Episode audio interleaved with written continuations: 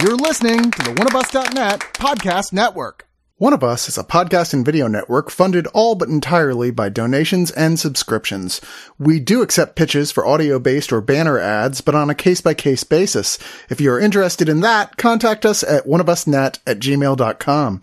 With the amount of audio and video content we generate, it is expensive and extremely time consuming to keep things running. Please go to the webpage oneofus.net and sign up for a subscription at 2, 5, 10, or $25 and get a ton of bonus content. One of us needs and appreciates all your support.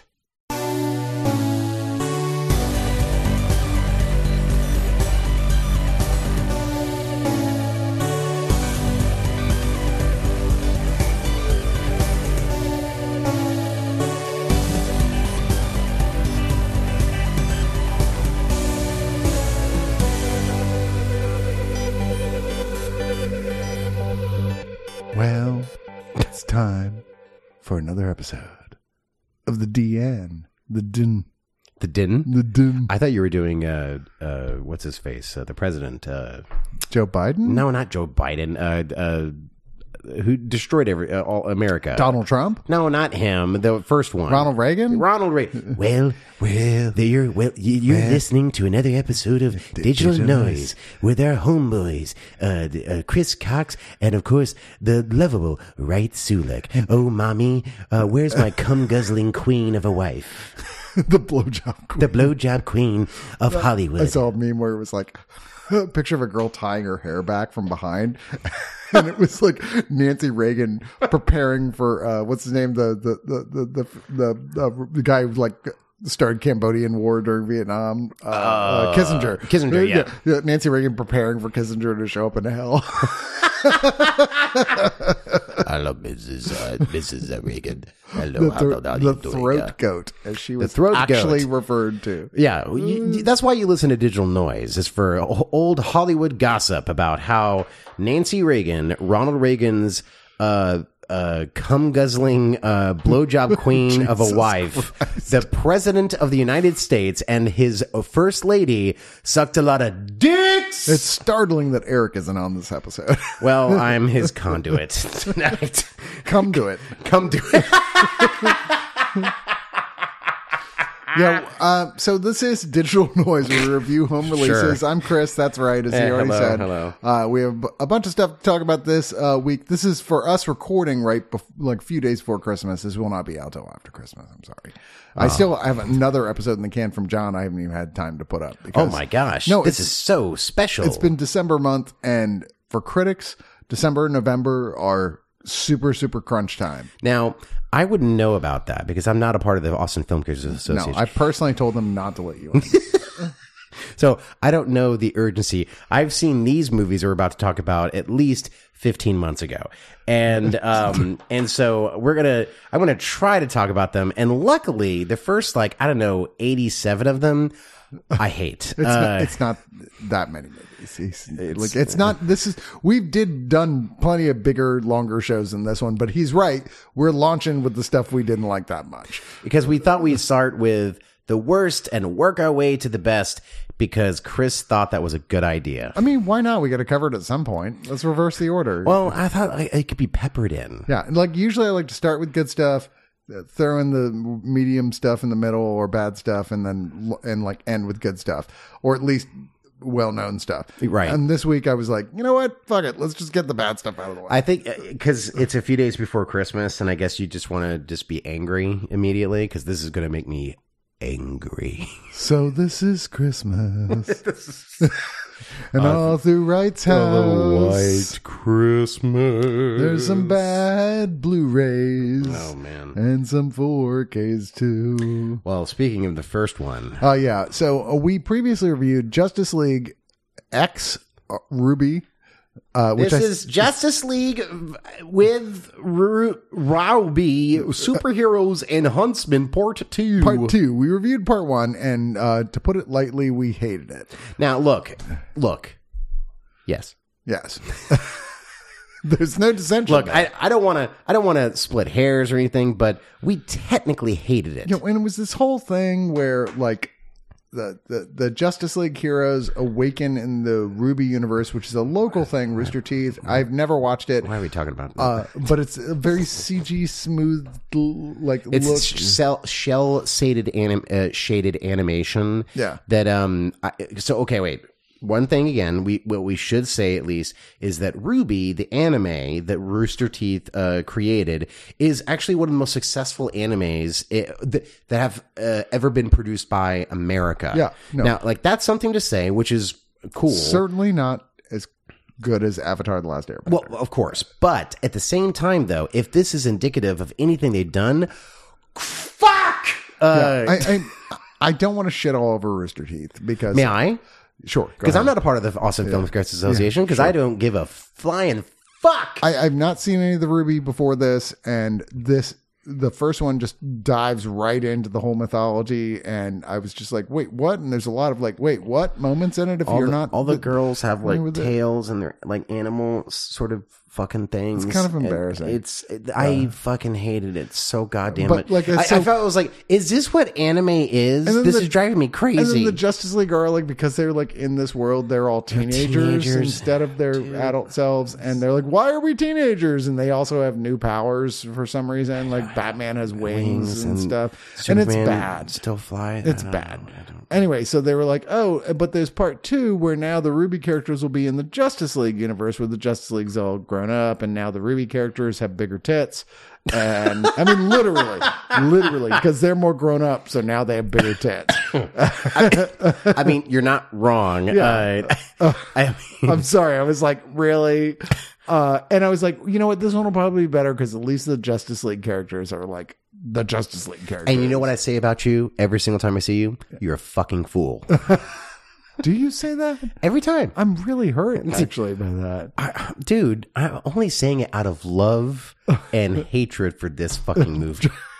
Because this Because this is even worse than the first how one somehow. it's actually impressive. I'm I'm impressed that they're able to make a worse movie than the first one because the first one is so unadulteratedly bad, and then this it's still the same style, shell shaded and all that crap. But yeah, like as you said, all the Ruby characters. Which oh, here here's a test. If if there was a gun to your head, could you name any of the characters by memory? no. I mean, the Justice League, obviously. Well, yeah, but, um, any of the Ruby characters? No, Well, no. we all be dead. they're all kind of the same character, it seems They're like. all the fucking same. Yeah. They're, they're all like, they have like slightly different, like, I think, is Ruby a character? I don't yeah, she's know. the one with the the s- scythe. scythe. Yeah, N- the scythe. scythe. Scythe is Jesus, it you scythe? are a fool. Jesus Christ. it scythe? It's a scythe. How often in life do you have to How even say often that have you word? said scythe? I don't know, maybe more than I should have. Oh no, uh, no, it's a scythe, and uh, there's the sea is silent. That's not. It's not phonetically. you know, correct. it is. It doesn't. It doesn't matter because she's the okay. In this one, she's a little bit more of a blowhard because she's, uh, I guess, the ultimate badass in her wor- world. Yeah. So she's like more or less the Superman the titular equivalent. character. Hmm. But uh, like, they're still fighting the the AI. It's the same thing, for some. reason. And I'm unclear. It's like the same fucking story. Like it's the same thing. Only now the Justice League has grown up and the Ruby has bigger. but tits. but That's it. but uh, there is a bad guy from their world, Ruby's world. Yeah. That uh, we, if you have not seen any of the the Ruby show, we, you would be f- completely fucking lost. No, like I thought that was. it's like bad they're in- Lex Luthor. Basically, I thought that was bad in the first one, and this one is all these scenes where you're like they're just directly talking about stuff that you would Yeah. have no idea what's going on if No you clue. haven't watched Ruby, and you're Yeah. just like, what the fuck? Is this? I mean, uh, like we were just talking outside about just you know how easy it is to uh, to do a, a a Batman a movie or show or whatever because just how well known that character is. Like he's like, I get it. His parents died. He's Batman now. Blah blah blah. Sure. And like you understand who all the Justice League's characters are without any kind of backstory whatsoever. But then when you introduce the Ruby characters with the same kind of uh like uh, like in a way like introduction and knowledge is like oh of course you know all the ruby characters right It's like who the fuck are those people Can I be clear? I hate this. I hate it so much. Uh, I don't know how this happened. and you know what i always say every single time i see you you're not a fool when you say that Dude, I you know what? Like comics are known for doing crossovers with other universes. Like Sure. Marvel and DC have crossed over Done it any number dozens of of times. Mm. times, yeah. Marvel and Image have crossed over a lot of times. I would watch like a like if they wanted to do this, if uh, Warner Brothers is like we need to do a crossover another successful thing. I'm like great. You know Image has this character that Mm-hmm. has an animated TV show that's very popular right now that I could totally see that being a crossover. What? The uh in, in Invincible. Oh, oh, oh, yeah. Yeah, I'm like, I would watch the shit out of an Invincible, Right, right, uh, right. like Justice League crossover. But this Ruby, I'm like, these things don't fit together. They don't. They're the whole background and context of these characters, not to mention the visual look, they just don't merge. Why did this even happen? that's more fascinating than these movies existing in the first well th- than watching the movies just of, like for how dumb they are is really understanding like wh- who who did Nancy Greenlit Reagan have to blow Right. to get this movie made Yes. in her fucking rotting corpse? It's like it doesn't make any sense that these two things happened together and that DC quite frankly it feels like the DC is just like desperate cuz also also the DCU is just Find like the name of the episode right now. The throat goat made this happen. well, the first nine movies she probably did. Uh, but yeah, this is abysmal. Um, and uh, no, No, big no. Uh, No. There, it's a one disc set. It comes with "I've Got Your Back," the bond between Justice League and Ruby. which Oh my is a little God, did you watch featurette. that? No, oh, I- you know what? I didn't either. I know. you didn't tell me that, but I know. You know me so well. It's like six, uh, about seven minutes. Uh, there's "You Look Different," Ruby on Earth, which is about seven minutes as well. Fuck. Uh, it's just like these are just little EPKs. There's no real reason to watch this. There's no they they clearly like most of the DC animated universe stuff comes with some sort of like, hey, we brought in all these creators to talk about this in the process, and this is just like dumb little. E Yeah, Paul EPKs. Dini's just like, no, thank you. Don't want to be involved with that. No. All right, so we're going to move on to a film that I've always meant to watch. It's one of those always been on Interesting. my list because Interesting. a lot of people who are fans of the 80s action Ninja Golden movies. Globus like thing. Uh, yeah, Yeah. yeah, yeah, yeah. yeah, like who who are like, "Oh, I like that stuff." I mean, my brief interactions with it have always been very negative with the exception of the third movie in this series, Oh, uh, uh the Ninja 3 Domination. yeah, yeah, yeah, yeah. which yeah, is delightfully awful I okay. because they t- decide let's cross a ninja film with The Exorcist, and it's like this is so fucking Crazy. bizarre that it's really entertaining. I mean, it's not a good movie. Eh, No. it's just like this is one of those movies. It's like the right level of it doesn't know how bad Right, it but is. Uh, when did Glo- Globus those guys ever made a good movie? I mean, oh, um, oh, actually, they, I, um, oh god, what is it? A Runaway Train with um, um, what's his name? Angelina Jolie's dad. Uh, John Voight? yeah, uh, great movie, nominated for Oscars, really good. It was a, it was a one off, the only time it ever happened. Yeah, yeah, Oh, so the fluke. the fluke. Anyway, the first movie in the series is Enter the Ninja, which Kino Lorber has put out, and I was always like, I feel like I should have watched this by now. Our, our like our our friend Brian Salisbury, uh, who does junk food cinema, has always been a defender of this film, a- along with other people I know, and I'm like, I probably should watch this. Plus, it's got Franco Nero, who's one of the greatest actors Django. in the su- the history of spaghetti westerns. Yeah. Like you're like he is the spaghetti western guy next to Clint Eastwood. Like if you Clint Eastwood, then Franco Nero. Yeah, right. that's true. Yeah, he was Django, the original Django. Yeah. I'm like, okay, that's interesting. Also, there's something a little weird about it being a ninja film and there's a white guy playing the lead character. But Look, if Tom Cruise can do it in Last Samurai, he can do it. Okay, well, he's, not, he's a samurai, not a ninja. It's different. it's not. fooled me. But uh, I'm just gonna here to report that this is unwatchable trash. Look, I'm going to say this. I don't remember this movie. So the next movie No, is no, uh, we're doing it in a ninja, um, which also stars uh, Susan George, who was in the the wife in Straw Dogs, the amazing film Straw Dogs. Have you ever seen Straw Dogs? uh, yeah, a a long, long time ago. Oh, I don't Great, remember. deeply disturbing movie. Oh yeah, yeah, yeah. Um, and, and she was in Dirty Mary, Crazy Larry, and Mandingo. Like one of those actresses in her period was a big deal. Uh, Sho Kas- Kasugi, uh, who major martial arts actor, and Christopher George, who we actually talked about very recently. I don't remember if you were on it and something else we saw. Oh no, he was in uh, City of the Living Dead. He was the wh- the the white like that- Oh, that is oh, okay. Well, wait, wait, wait, wait, wait. I okay. I, now I'm Lucio getting Fulci's City of the Living Dead. all of this is now coming back a Vietnam flashback. I'm equally terrified, but also slightly excited. So I okay. This this stack of movies we're about we're about, going to talk about today, besides this uh, bullshit first movie, um, there are there are scenes in some of these movies that I'm like, I did the Leonardo DiCaprio and once Upon- once upon a time in Hollywood. I was like, hey, yeah, pointing at the screen. Yeah, I, I like I know those scenes, and they're usually because they're bumpers in uh, at the Alamo Draft House. And this has the famous scene of where uh, the bullshit uh, journalist guy from City of the Living Dead. Uh, he gets killed by a ninja star. He's like, he dies really funnily. Uh, wait, I thought Christopher George is the bad guy. Yeah, he's the bad guy. Yeah. And he gets like killed and he gets like uh, hit Oh, with a spoiler. guys. Okay, look, if you're listening to digital noise and not expecting spoilers, and also Some degree the of spoilers. fuck is wrong with Not you? too many spoilers. Look, okay. F- uh, So the I've- bad I've guy said this bef- dies I've in said Golden this Globe. before. Fuck you, fans. I hate you guys. Just okay? stop that. We do not hate you. But there is that famous scene where he dies like a really funny ways. Like he just kind of like oh Right.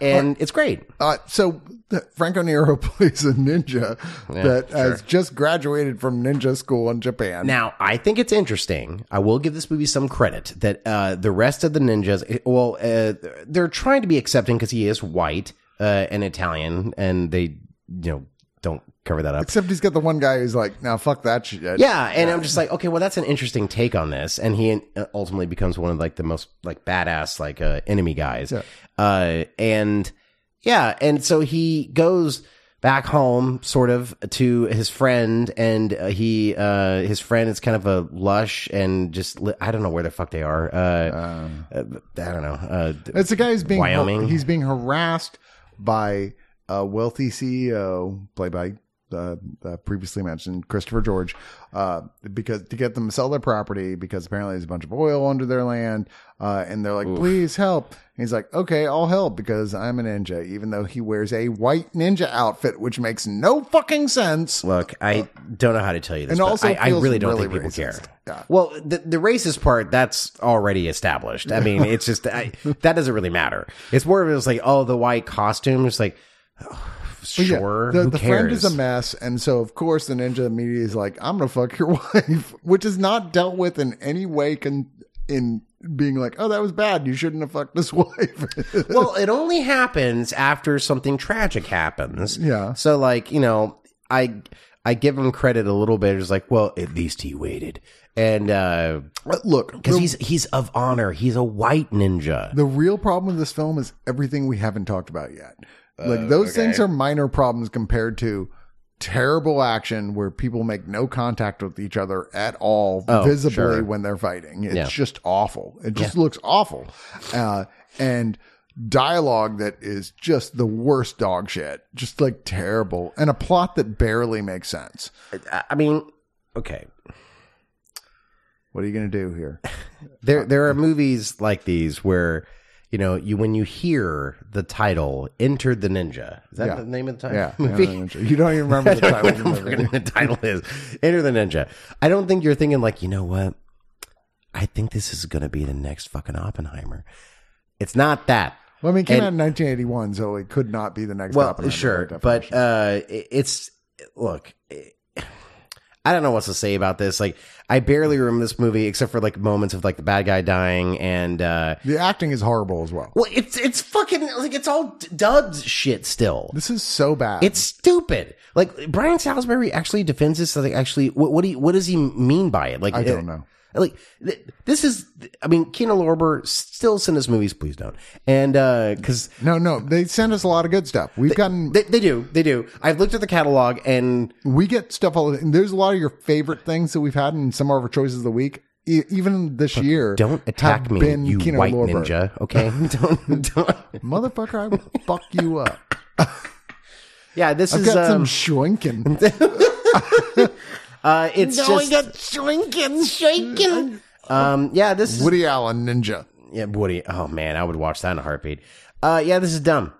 Yeah. Uh, But but wait, can I say one thing? I would love to see a biopic about Golan and Globus. There is a biopic about them. what? Yeah. Uh, I Is think it it's a narrative film? Isn't it Electric Boogaloo? No, no, no, no, Oh, no, not no. documentary. Oh, not documentary. No, I, I would love to see like a blow meets Boogie Nights, just like picture about them. No, the like. All right, so there's obviously plenty of stuff about Corman, who is a shellac master, Yeah. but who genuinely wanted to create good movies out of the lowest possible budget. yeah, ever. but these dudes, But these guys had like were like they actually had the money to make movies. And Yeah. they chose not to use it. Yes. and they just created schlock on purpose. right? I find these They two ruined people. Superman. they they ruin Superman, they ruin Master of the Universe, which Yeah. whatever. Uh, but like th- there's so many th- like there's a lot of things they did that you probably know as a fan, and definitely if you're listening to this, then yeah, of course you know, because you're fucking nerds. Um, Stop insulting the audience. right. but but these two people th- these are the last like it- it's like um oh uh robert evans like th- these two guys are ripe for a narrative biopic uh, about them just like just money hungry just like wanting to make this like schlockiest shit and i think it would be hysterical like it'd just be really fun crazy coked out fueled like four hour epic No, I could see that. And apparently there was a lot of that going on because it was the Oh, 80s. of Yeah. course it probably was They're Like I think they're both Israeli. And no they ca- i think they're greek oh the Greek. You're right. Yeah, they're Greek. And they come in with like, hey, we just want to get part of this industry, and they had Yeah. a bunch of money, and they were just like, we're just gonna buy our way in, and like, and literally like like assault all the loopholes to getting IPs and creating stuff. They are I, I- like if I was a really bad person, they would be my heroes. Uh, like i- if like, of really wanting to get in the film industry is like I want to do it just like them.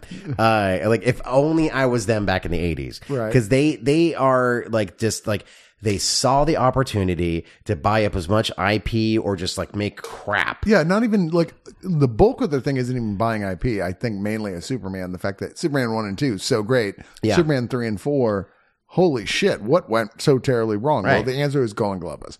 So there you go. Uh, this new kino comes with a new audio commentary recorded by two critics, Mike Leader and Arn Venema, who are known for doing cult and action film commentaries. And there's a trailer, and that's about it. By the way, so there's a comment on our last digital noise that we did together uh, that where somebody said uh, Dennis Oh yeah. yeah said uh, I agree with right about the dog and I don't remember what we were talking about. Oh, he said, yeah, I remember he said that. And I was like, I, oh, it was something about strays. It was like, I, I'm not really down with dogs with like their slobber, maybe. I was actually trying to remember exactly what he said. But also, Major Kerr said something that was in the same statement. He's like, I love it when Chris, uh, uh, comments on how wrong right is. Yeah, and I I like do it a when, lot. yeah, but also I like it when right is right. And then he comments on how Chris is wrong. Is like, Wait, so you just like our opinions? So I think he just likes it when we disagree. so far, we're not disagreeing. Well, so sorry, Macho. Uh, yeah, Magic. Uh, this episode, I think we're going to be pretty much on the same page More or because there's going to be a little bit more crap coming we're- your way. Dealing with another Kino Lorber re-release here, uh, but directed by John Frankenheimer, and has always been considered one of his most lesser films, The Challenge. But I admit, I asked for it because A, Frankenheimer, B, written by the great John Sayles, like one of the legends of film, Yeah.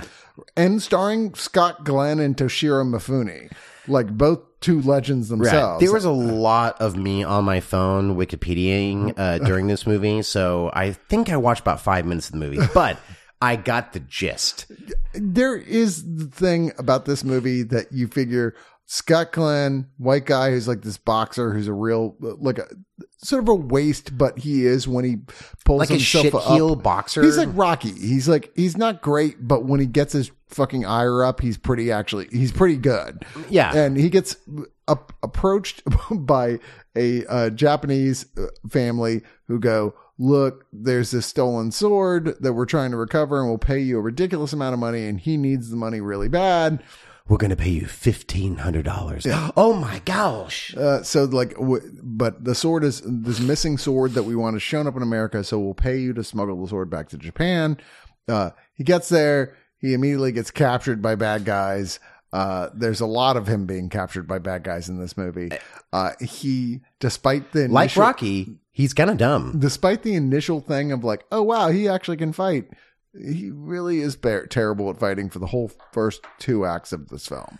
Like you're like he "Oh, can't wow." fight in their style. He just Yeah. doesn't know. I mean, he can box, but like Right. they're all fucking like you know doing kung fu and shit and karate. Like they, he doesn't know what the Kung fuck fu to do. is Chinese.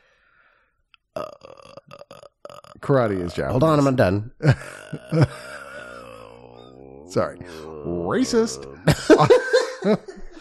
anyway, so uh he he ends up getting integrated into this sort of like group of people. He's also has the hots for Toshiro Mifune's daughter, who who can blame him, even though there's no Uh, real chemistry no, there. not really. But there's a super long sex scene between the two of them, I'll tell you that. Oh yeah, Yeah, it's a really long extended sex scene where That's you're like, right. even I was like, this is making me feel uncomfortable. So, because I also read that um, this was Scott Glenn's first leading role, and um, he didn't know if he really wanted to do it because he's like, I don't know if I'm like right for this, and uh, which in hindsight, no, No. uh, but at the I same mean, time, I love though, Scott Glenn, but I, I love Scott Glenn, but it, it it basically this movie kind of uh, took him on this. Um, which I- again, I read a lot about Scott Glenn. He, like he's actually into martial arts, like he, and he's a he's an actual fighter. I read about Denzel Washington where he did all his own stunts and all this kind of shit. I was like, what the fuck? So like it it made sense technically to put him in it, but he just wasn't like I guess right for the role. No, 'Cause he wasn't. He's he's oddly. Scott Glenn is a very interesting actor. but here he's kind of flat. Very. Yeah. But then it was like his third, fourth Yeah, movie. no, I mean, fair. Yeah. Um, I did like Toshiro Mifune, who's basically playing the staid Toshiro Mifune character, Samurai Oh, great. Master.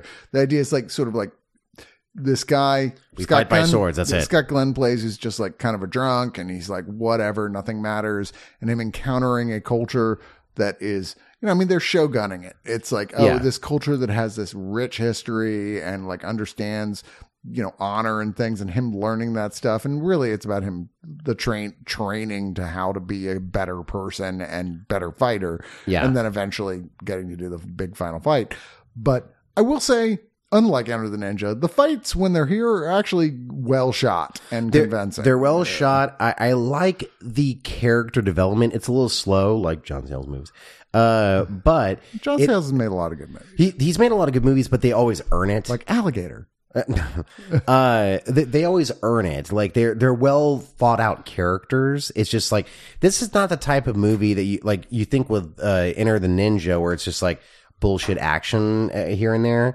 This is a little bit more methodical in how it's approaching its its story. Sure. and uh, and I appreciate it about it. But uh, and I will say uh, the last scene where Scott Glenn has to kind of like step up and fight the big bad. Yeah. Uh, what I do appreciate is that Scott Glenn is not necessarily 100% prepared for it. No. And, um, and what has like its first Toshiro Mifune versus the big bad, who isn't able to handle it, Yeah. which is his own brother, and then Scott Glenn, who sort of realizes through it, like I got to do a combination of like what I've learned and what I already knew. right. and the way that he, like, there's a, a, a death scene. I don't care if this spoilers it. Who No, cares? please don't spoil. It too Okay, much. well, but, like there's a there's a scene or like something that happens uh, that I was like, "Whoa, I have never seen that before." Yeah. uh, it was it was very violent and intense. Uh, like some of the violence in the movie was like out of left field, and I was like, "Oh, this is John Frankenheimer." Like, Well, it, that's the thing is like it's a well-made lesser Frankenheimer film. right? Yeah, You know, you're like nothing about this feels incompetent or anything. Like really, the worst feature is Scott Glenn himself, who doesn't seem to know how to approach this material. not hundred percent. Yeah, uh, he but- gets it like seventy two percent, I don't even know how I go that much. sixty three point eight percent. Oh, that's exactly what I was thinking. I thought so too. Yeah. Uh, there's a new audio commentary recorded by critics Steve Mitchell and Nathaniel Thompson, who have done lots of Kino Lorber commentaries, uh, the trailer, TV spots, and a reversible cover, and that's about it for Mm. this one. So, yeah, I mean, it's one of those like, I'm glad I saw it, but I'm never gonna watch it again. Good for you. You- You're not glad you saw it. I mean, I, n- no, All right. I fair mean, enough. I'm I'm fine. I mean, like you know, I'm I'm not gonna you know remember it. fair. you don't remember it now, so I barely do. Uh, so we're going to move on to a 1996 film that came out in the wake of Pulp Fiction, along with many other films. Oh, yeah. that were like, we're going to kind of do this Pulp Fiction thing. Like we looked at how good that was, and we're going to do these all these stories with all these characters in a crime film thing where everybody's some like is super smart. A And, lot of different stories happening at the same time. and yeah. they all kind of come together. Like Two Days in the Valley.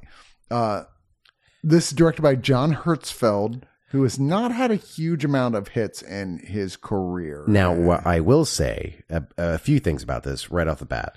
John Hertzfeld has directed one of the greatest films of all time called Two of a Kind, which we did recently on Trash in the Can, only on oneofus.net with Frank Javillo. So uh, here's a clue: if it's on Trash in the Can, he does not mean it's one of the greatest films of all time. By definition, it's not.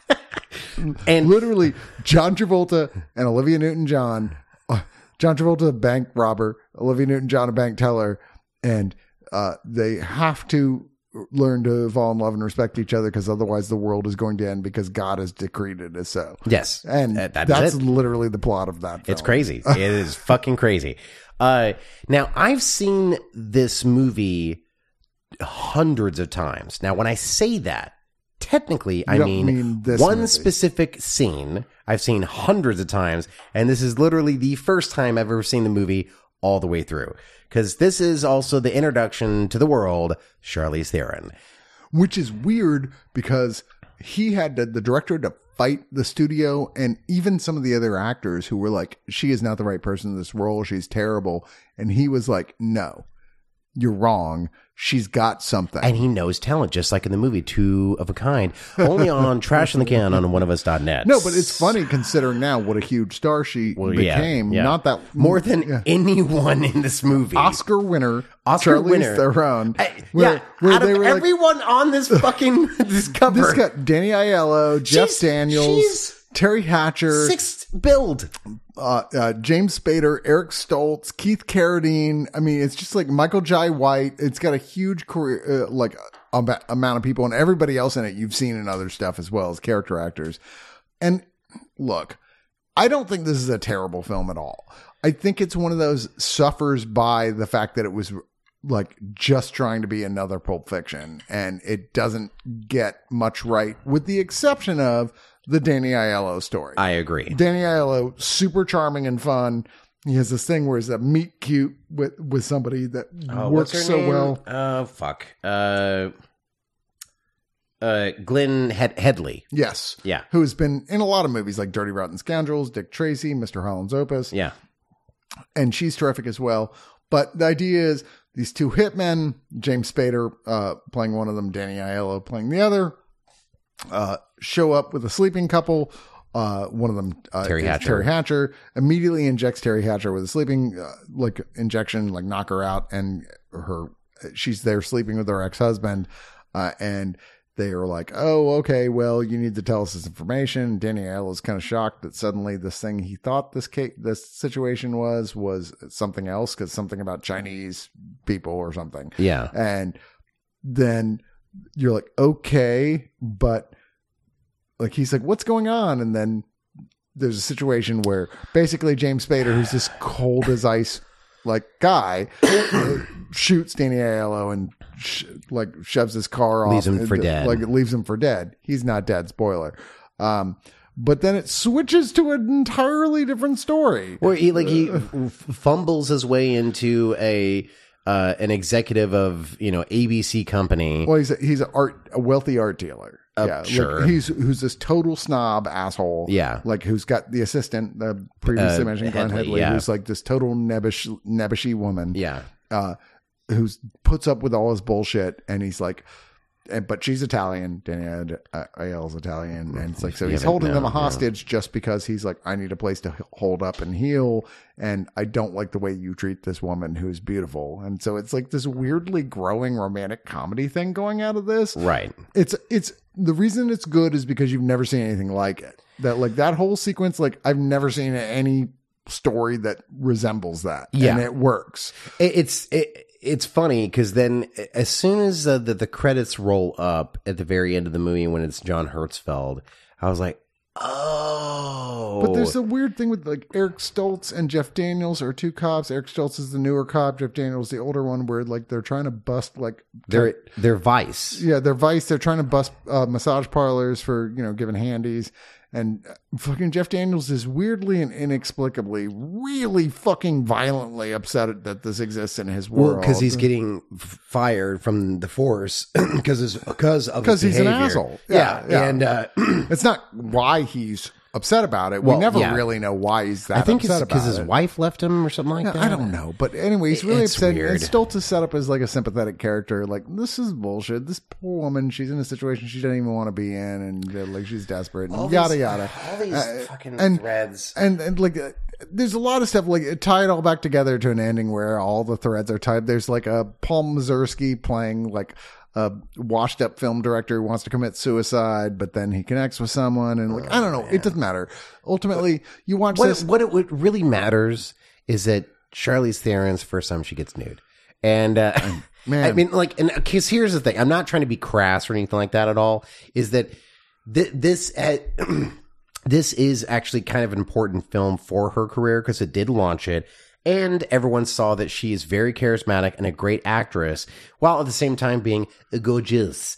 And she, they, James Bader and Charlize Theron have this like famous love scene in it where, or you know, weird yeah, sub dom kind of uh, Yeah. uh, scene, and uh, and she gets nude for the first time. So you're just kind of like, not the last time. not the last time and you're just like holy shit and uh, and everyone you know as i was a child when i saw this when i was like you know 12 13 i was like oh who's that and this got her on the map so like the movie is not great it's a very like c minus like pulp fiction movie I would give it a C. I would give it a strong C. it's a C minus. Um, but it really launched Charlize Theron's career. Yeah. which that's the most important thing that came out of this movie. W- Yeah, altogether. Take away full credit for the fact that we have Charlize Theron now, who's an amazing, amazing actress and Yeah. and even human being. Right. You know, you're like, yes, thank you for having her be part of our world, like uh, to this film. There are a few bonus features here that are interesting. One of which is that apparently Sylvester Stallone is very close friends with this director, has been for a long time, and so there's a brand new program here where the two of them have a conversation about the movie Hmm. which is really interesting. And a couple critics have called it the best bonus feature of the year. Like that, it's such a fun conversation. Uh, spoiler: I did not watch it. But you know who was but- a production designer? Catherine Hardwick. yeah, There's a lot of like pedigree to behind this movie. It's really weird. Uh, there's a new commentary here as well by the director. Uh, there's a Q&A at Cinefamily, which is a reunion between a lot of the people here, Charlie Theron, Glenn Headley, and John Hurstfield with Danny Aiello versus uh, on the phone. Um, making up featurette, which archival. There's a bunch of eight minutes of B-rolls, casting crew sound bites. It's not a bad package for a film that has never been considered by anybody to be like one of the all timers, but a lot of people remember it fondly because it was one of the not as bad Pulp Fiction knockoffs. For the record, the best Pulp Fiction knockoff is Go. Uh, Uh, yes. yeah, if you've never seen Go, Go is genuinely a great movie. it's tremendously entertaining. Yeah. film like highly recommended. Also, the soundtrack is terrific to it. it's great. I mean, it, that's what. Uh, who directed that? It was a Uh, fucking. What's his name? he did Gattaca. Uh, uh, fuck. What the fuck is his name? Um, Uh, no, it wasn't the dude who did Gattaca. he no. did Gattaca. No, no, no. no, Yes, no, he no. did Gattaca. No, it's not that guy. I th- We're, Now we're uh, I'm sorry. This is the slightly- period of the show where we're looking. hold on, up- hold on, one Uh, second. Doug Doug Lyman. yeah, yeah, he did. He didn't do Gattaca. He did not do Gattaca. But He he did, did. It's uh, Doug, he did Swingers, and The Born Identity, and Mister and Mrs. Smith, and Jumper, and Edge of Tomorrow. In Gattaca, Not Gattaca. I don't know That was a different director entirely. who did Gattaca. Uh, Not Doug Lyman. I'm pretty sure. Anyway, we're not reviewing Go. Although, hey guys, somebody put out a new release of Go because I only have it on DVD, and I would like a good 4K release of it because it's such a great movie that introduced the world to Sarah Polly and Mm-hmm. uh, oh my god, what's his name? Justified, uh, Timothy Oliphant. Oh, that's and, right, yeah. like, all the Mike Epps, I think, is in it, and like a bunch of great people are like it's it's a or Omar m- Epps, murderer's row of just like great It's actors in that movie. Still, a movie I return to like every two years or so, just going. God, this movie is great. Yeah. Andrew Nichol did uh, Gattaca. Yeah, not the same guy. What did I tell you? I'm pretty sure they're the same person. It's not the same person. know. All right. Well, our next film, we're going back to Italy for a Bullet for Sandoval, uh, which is a 1969 spaghetti western film. Uh, honestly, I had never fucking heard of this film. Never. I love. And I like spaghetti westerns a lot. You I've do, you do. Never heard of this. It, it's funny when you're like, uh, w- there are movies that are coming up on this list every now and then. You're like, oh, I've always wanted to watch this. And it's like, you've heard of this, and you're Yeah. you're, Well, you're not I'm a much of- film critic. That's what it let you. I read books about film. I watch documentaries about film. Look, I'm I've kind seen of invested in film. I've seen that scene in Two Days in the Valley numerous times. Okay, Uh-huh. so I know movies. I know film. Okay, God damn it. Bullet of Sand for anyway, Sandova. it's funny that it's funny about this film that for years it was credited to Lucio Fulci, who obviously did City of the Living Dead, as we talked about earlier, and a lot of other horror stuff. But he also did just as many spaghetti westerns, some of which are quite good. But he had nothing. did? He had yeah, he was well known for his uh, spaghetti westerns, which were Oh, weird. also really brutal and violent. But he had nothing to do with this. Um, oh, okay. uh, and this is uh, probably the biggest star here is Ernest Borgnine, who's playing the bad guy, the Bullet Sandoval guy. Uh, but the story here is that uh, follows John Warner, played by George Hilton, who's known for mainly his spaghetti westerns, and he's a, a soldier for the Confederates. And he gets a message that his lover is about to deliver his child, and he's like, "Fuck this! I'm gonna desert the army," which means that everybody's gonna be searching for him from there. So he gets there. Um, he meets two old friends uh, after he gets captured for just that and escapes. And he basically makes a team at a certain point of bad guys together to get revenge on the dad of his lover because when he gets to the house his dad who's like who's mexican who's being just racist against white people is like no you're Isn't fuck that you." Ernest, Ernest, Ernest Borgnine? Borgnine is like, yeah, right. I know. Uh, who I don't know if you know from his name and also it's Ernest Borgnine. He's not Mexican. I don't think he's Mexican. No. I don't think he is.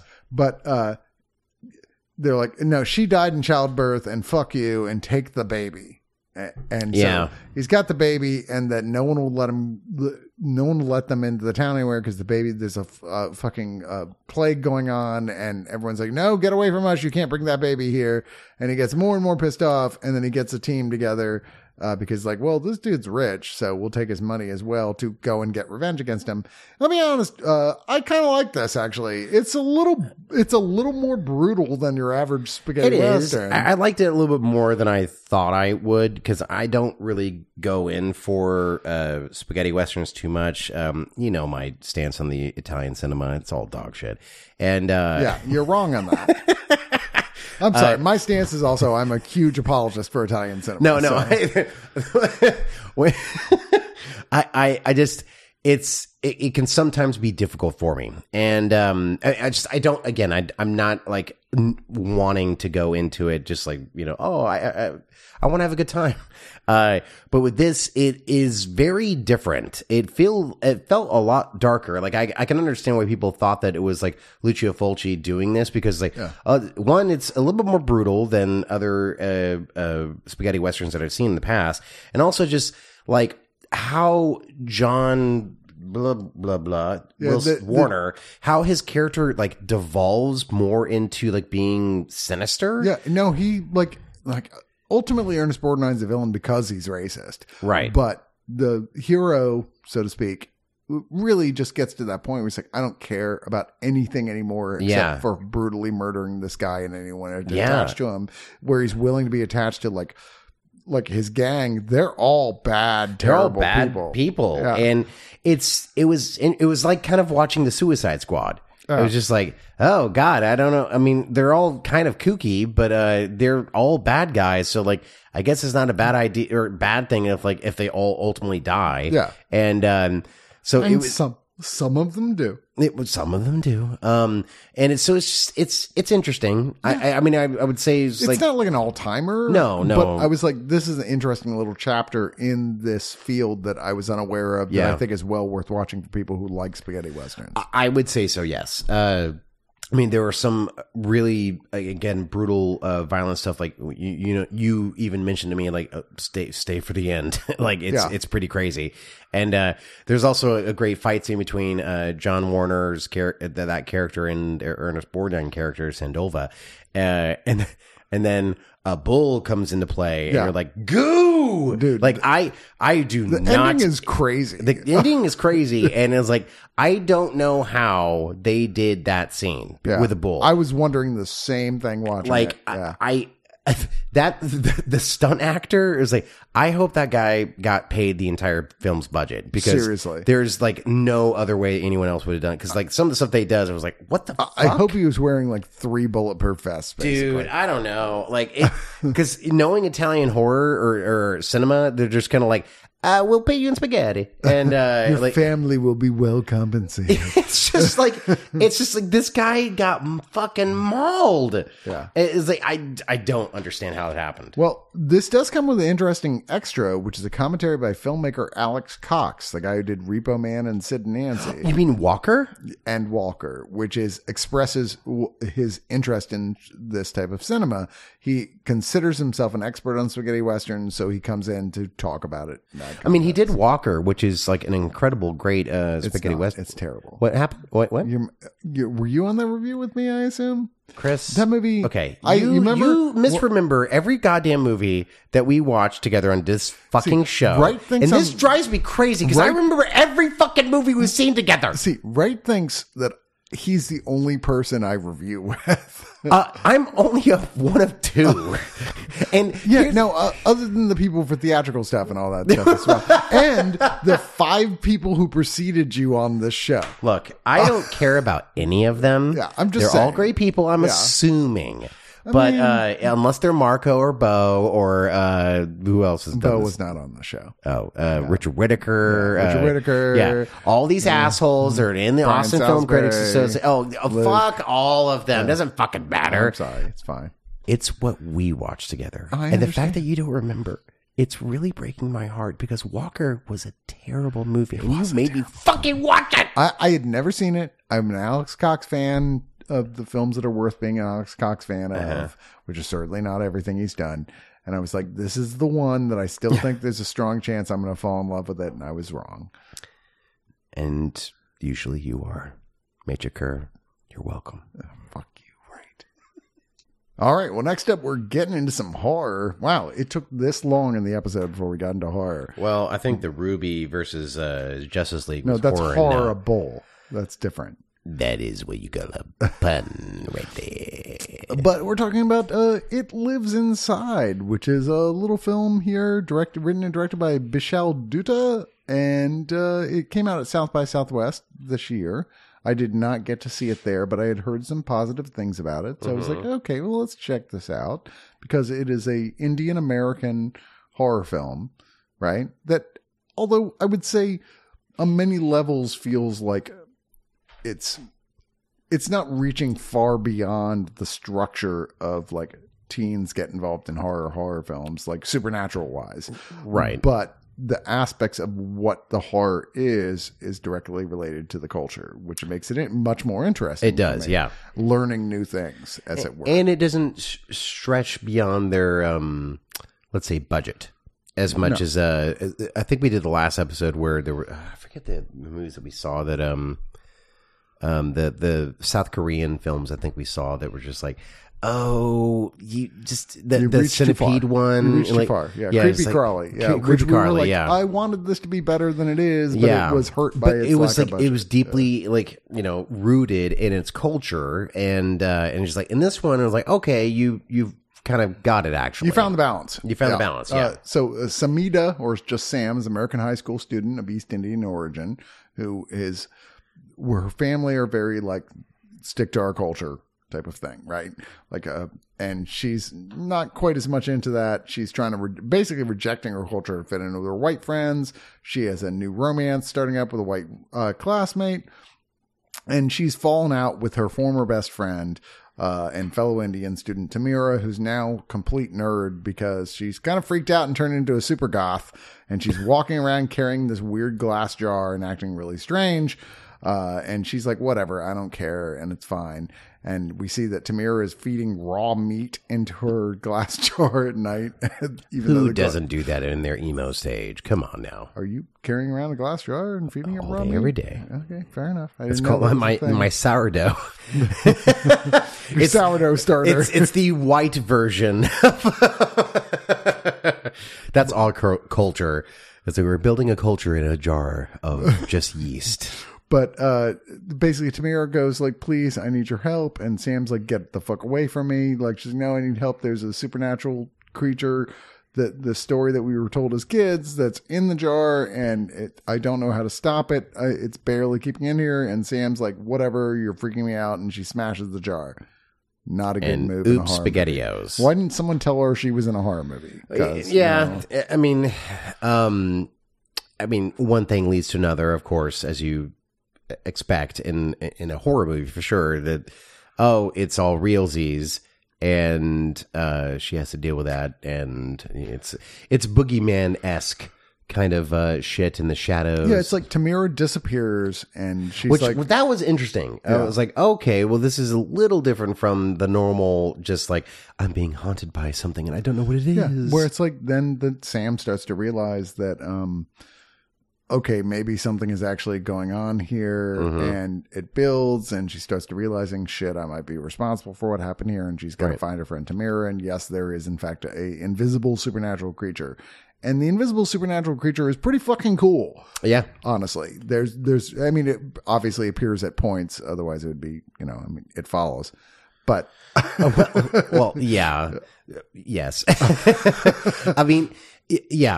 I, I think what is good about this the story more than even just like the um, monster per se is the uh, the the character development for the main character Sam and her trying to. Uh, she wants to distance herself from her culture and but, it's but, her but her having to also save her friend uh, Tamira, like trying to figure out like what the hell is actually going on here, Well, and I mean, the most interesting parts to me was like that that aspect of her both trying to distance Yeah. her from, herself from her culture and realizing you can be both. You can Right. also re- really respect your culture and be part of it, and also be part of this other culture at the same time. right, right, Um, and the, like I said, the monster is really cool. It is low budget. Yeah. It, it it doesn't strain against that budget, which is one of the strongest things. I think it Right. works pretty well with that. There are some. I mean, it didn't get especially gruesome. There are some moments that are like, "Ooh, that was shocking," um, but it's not terribly gory. Per se. Mm. No, not really.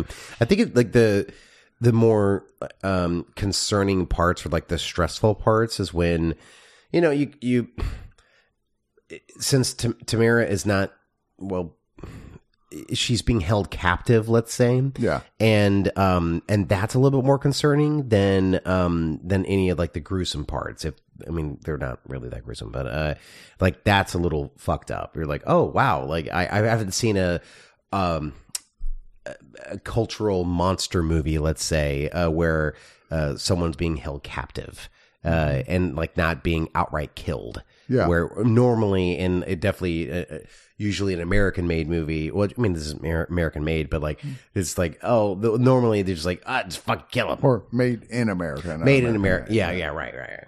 Um, so there have been a lot of films in horror that have dealt with this sort of thing recently. Uh-huh. Um, but like, I don't think this is one of the stronger ones in it. It's certainly entertaining. it's admirable for sure Yeah. But like, if you want to watch this concept done better, His House, which is on Hulu, is just tremendous. i've heard of this and i've really wanted to watch that really great and that's probably one of the best examples of like exploring similar territory not in plot but in terms of the cultural simula- Uh-huh. Right, right. simulation type thing Mm-hmm. um yeah I, I don't know I, I i really don't have a lot to say about it other than like it's a entertaining but not an all-timer of a horror film but No. it's more interesting than not because of the cultural aspects of it I, that's what carries it, and I think there's a a lot of um, it it it adds a gravity to the monster, where in other films, like we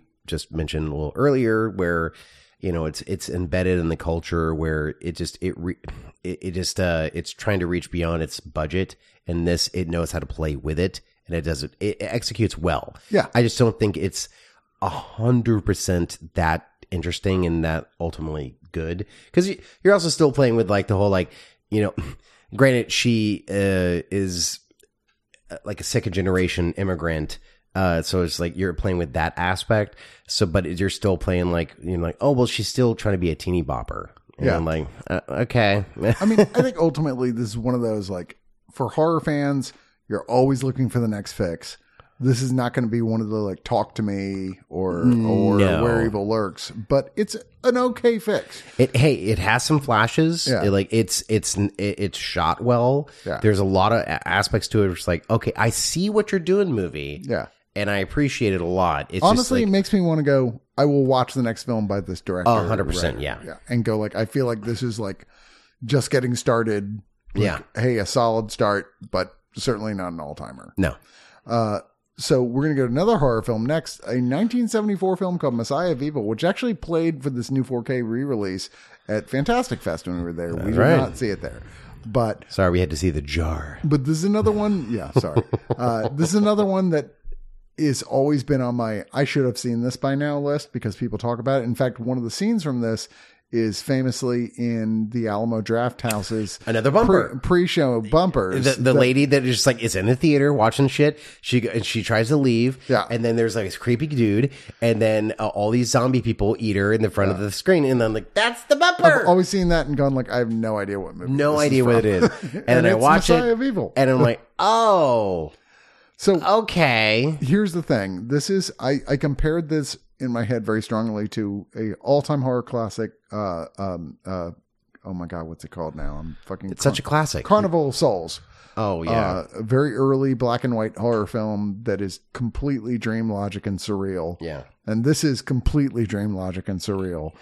Uh, but here's the really interesting part of this. This was written by uh, and directed by uh, William Hay- Hay- Hayuk. I don't know how you pronounce his name, and Gloria Katz. And I know you're like, I don't know who those people are. They were very closely associated with George Lucas, uh, who they met uh, along with him, Francis Ford Coppola, and other people. They wrote the screenplays for American Graffiti, Indiana Jones and the Temple of Doom, the, What? ra- the Radioland murders. Uh, they also performed uncredited work on s- uh, on the original Star Wars. I- I- You said Empire, right? I'm sorry, You you said like they uh, did some script work on Empire and or or on the Temple of Doom. ori- no, no, Star oh Wars. no, okay. So here's the thing. So Lucas has never commented on this, but they have both cl- they have where, where both would I? they have both claimed that he was tr- having trouble coming up with a dramatic finale for Empire Strikes Back, and that jokingly, Hyuk suggested that uh, Darth Vader could be Luke's father. Wait, And that you're, he you're is saying the the people that made this fucking This mo- movie, movie they Are suggested responsible that for the Vader most fam- might the most famous film twist of all time. one. I I doubt it, and two, I don't. Oh. like like because George Lucas, God love him. I mean, he- he's not the greatest screenwriter by any stretch of the imagination, and but at the same time, I've seen this movie. I'm like, well. They could have been high, and they could have said that, and he Hyuk, would like Hyuk said- also directed Howard the Duck for whatever that's worth. Oh But, my yeah, god! I mean, Okay. also produced by George Lucas. So right. Um, but I will say uh, a, ne- a very uh, like a very interesting thing to me because like started watching this movie, and we'll talk about it because you know whatever. Um, because we do that, that's our whole point of being here. but the lead actress in the movie, it caught she caught my eye for a hot minute because it's like wait a minute, Arletty, yeah, Yeah. Mariana Mariana Hill, who was Mariana in- Hill. who was in High Plains Drifter, the classic Clint Eastwood film. Doesn't matter what that was because she starred in The Baby. Uh, Oh my god! which was on episode eight of Trash in the Can, only on oneofus.net. You know how I said earlier that like if it's on Trash in the Can, it's bad. The baby's actually pretty good. uh, the baby is one of the greatest films of all time. Uh, Uh, he usually says that in a way he doesn't mean it, and he's still wrong. but the baby is actually really entertaining. It is it is genuinely good. If if Quentin Tarantino remade that movie as his last movie, it would be maybe one of the best movies ever made. Uh, one of the best babies ever made. But uh, she starred as one of the sisters, and it's a great movie. And this movie is weird. It's really weird. By the way, do you know who the first guy who dies in the, the early part is? The guy who gets stabbed? It's director Walter Hill. Oh, really? Yeah. Oh, weird. Isn't that weird? Yeah. You know, it's it's weirder. I don't remember that. yeah. Well, anyway, so It's the, been at least fifteen years since I've plot seen is this movie. uh, the lead actress uh, Arletty. She drives through this po- beach town, which is, makes it seaside Cthulhu horrors. Basically, what it's this done is. witch crap, Yeah, right? exactly. Yeah. Uh, and she's visiting her father, who she's estranged from, who's a famous an artist. a very famous artist who lives in this huge, crazy fucking house, a beachfront house. But she gets there, it's abandoned. Uh, she finds this diary. His his bed is a fuck hammock. Yeah, pretty much. Uh, his diary is like addresses her very specifically about stuff about talking about darkness is consuming the town and horrible nightmares and yada yada yada.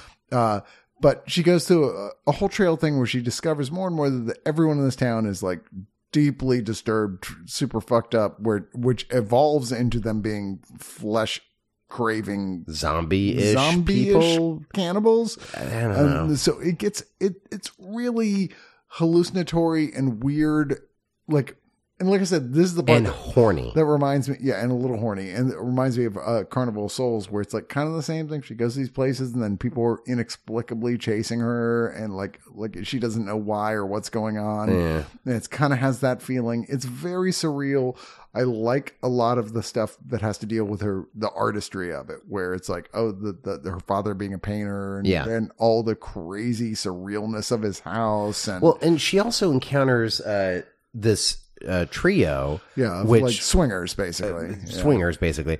Uh, th- this guy who more or less becomes a, a love interest, and uh, which at first he's like painted as someone that you would think is going to be the villain, and then he ends up becoming a good-ish character. It's very out of left field. It's like- it's it's interestingly done. Um, My favorite part, though, is that she meets the town hobo played by Elisha Cook Jr., who you don't know by name, but is one of the great character actors of like the 40s to the 60s, Uh-huh. uh who was in the Maltese, Maltese Falcon, The Big Sleep, Shane, The Killing, House on Haunted Hill, Rosemary's Baby. He's one of those guys, the moment you see him, The you're like, baby? uh, not the baby, Rosemary's Baby. oh, the And lesser, moment- the lesser baby. the moment okay. you see him, you're like, I've seen him in a hundred things, Yeah, yeah. right? Uh, but his role is so crazy. He's like just like rambling about weird shit. At first, Oh, the dude comes uh, out yeah, comes that's off right. like a David Lynch character. Yeah. But then as the movie goes on, you're like, oh, he was actually right about everything. That's right. I remember that character. Yeah, yeah, yeah, yeah. But like, I, I, I Ultimately, it's kind of an apocalypse film, I- really. in a way, yeah. I Yeah. like, I, I liked it enough. It was like, it was. It, I, I never knew where the hell it was going to go, which was Yeah. fun in Well, a like I way. said, it's total dream logic. It's Yeah. like you have to watch it aesthetically, not like literally, to appreciate it. you have to watch it with your phone in front of your No, face. I don't mean and that. just like I definitely don't. experience the movie. But there, this movie has giant swaths of fans who are like been defending it for decades about like this is great because it's n- so untraditional in a period before films were d- really doing this sort of thing in Mm-hmm. you horror. fucking nerds, And these just guys- in defending this these- goddamn movie. These guys are like huge art school people who came out who got this rights to d- do this thing, and they're like, okay, well, we're gonna we're gonna do it like art school students do a horror film. Which Yeah. there wasn't a lot of that out at that point, so it's kind of like, okay, this is interesting because of that. Now, yeah, it's cheaply made, and it shows those cheaply made like things. it, you it know. does, but like, I, I again, It's not scary. No, you know. no, it, it's definitely not scary, but like I appreciate the artistry that went into a lot of it. Where like again the dream logic and um and you know uh, just how like subversive and it was in a lot of ways. It's Yeah. like this is again I thought it was like it's a lot hornier than I thought it was going to be, and uh, I was like, well, this is like a good old like you know. Bothead, just like swingers, kind of fucking weird horror movie I mean, this- from the 70s. There's a lot of stuff like that that appeared like even after this. Like I, I, I, I thought of this as well uh, as the critics have regularly compared it to "Let's Scare Jessica to Death," Oh which yeah. came out in '71, and "Death Dream" in 1972. Like these films that are sort of like slightly abstract, you know, like Yeah. hallucinations of of horror films. And I'm like, I respect and appreciate that. And I wish I had actually watched this at Fantastic Fest because it feels like the type of film to watch in a theater. and you know what? I would have loved a good nap. Jesus Christ. No, because they were playing it at fucking midnight, probably. No, it's true. Uh, there is an audio commentary by famed film critic Kim Kim Newman and Stephen Thrower. There is a audio interview uh, with William Hyuk, the director, uh, moderated by Mike White. There's what the Blood Moon Wait, brings. Mike, that Mike White, I don't know. I doubt like from it. White Lotus. I, I doubt it. okay. Uh, what the Blood Moon brings, Messiah of Evil and American Nightmare, which is an hour-long documentary about the making of the film. And you know what? I did not watch it. And then another famous critic, uh, Kat Ellinger, uh, who talks about uh, the look at the subtext of the film here. Uh, I genuinely did enjoy this, but it was one of those I did not sit on my phone while, while I was watching it. I actually tried to watch it because I was I tried to watch it. I was really looking forward to seeing this film and the 4K, you know, the fact that it had been upgraded into 4K. It looked great. Which previously, before this, all you had was really crappy copies of it. So it was like, I admired what they were trying to do. But even the director has gone back and called it like not a proud moment for him. Um, Yeah, I get it. I mean, it's just it's it's weird enough. yeah. It works weird enough. Yeah, it's interesting. And if you tend to like the more surreal aspects of that, that dream logic stuff, you might find a lot in here to watch. Right. and About- speaking of bullshit, Yeah, we're going to talk about the Nun 2. So maybe you should take none of this. Um, look, I did the review for this movie uh for Screener Squad and or for how you said whatever the fuck. can I just say this No. d- no, you cannot just no, no, say. no. Hold on. This is directed by Michael Chavs, who previously did The Curse of La Llorona, which is the one of two of the worst films that have ever come out Of The Conjuring. of The Conjuring. yes. and Conjuring Devil Made Me Do It, which is the other one. Like, why is anyone still giving this guy work is beyond me. And I thought the nun was kind of bullshit. Like, I like the nun character first appeared in The Conjuring 2, which you were like, what does this have to do with anything? It's just like, hi, I'm the nun too. I might appear later. It was like, that was a weird thing. I, I mean, Uh, I, I- I I thought that the nun in The Conjuring 2 was like creepy enough. Uh, I didn't think yeah, it was but like it also was like, why is this here? It has nothing to do with what's happening in this story. I don't know. Th- Those movies are fine, and um, but I, I didn't see the the first Nun, and so people had to explain to me that there are characters from that first movie that are in this movie. I'm like, excuse me, and uh, so I saw the premiere of this and uh, or the the screening. I gave this hopes because it was written by the guy who wrote the autopsy of Jane Doe. Interesting, which is a great movie. It's a great movie, and uh, you should have seen it at the Violet Crown. Yeah, well, Uh, that's over, so let's not promote it. okay, so, well. Uh, but yeah, Mm-hmm. But see Roxy Midnight at the Violet Crown every third Sunday of every if you month. live in Austin, sure. if you live in Never. Uh, so Thaisa F- Farmiga returns as the lead character here. which She's like mildly traumatized by her experience. In You know, the you first know what I was film. going to say is like, shockingly mildly. may, may I say this? It's like, who cares? Right. it's like, who cares? Like this. Okay, you could explain the plot. I'm just going to say this right now. This movie is fucking awful. I, I'm, let me hated let me this explain movie. the plot. I didn't like it either. Okay. so like in the first movie like all that shit happened the main priest guy died horribly yada yada so anyway um so she's like now like i just think i'm gonna get back to nunning i nun is what i do and she's I working, none. That's what I do. she's in her boarding school and she becomes friends with one of the most boring characters ever this young irish student named sophie who's just like has no personality of any kind Oh, it's this, it's the uh wait uh wait is it the the girl from Last of Us the TV series? i don't know caitlin rose downey Oh, dude, I I remember that w- watching this movie, I was actually confused. all right why because I couldn't tell where people were and when.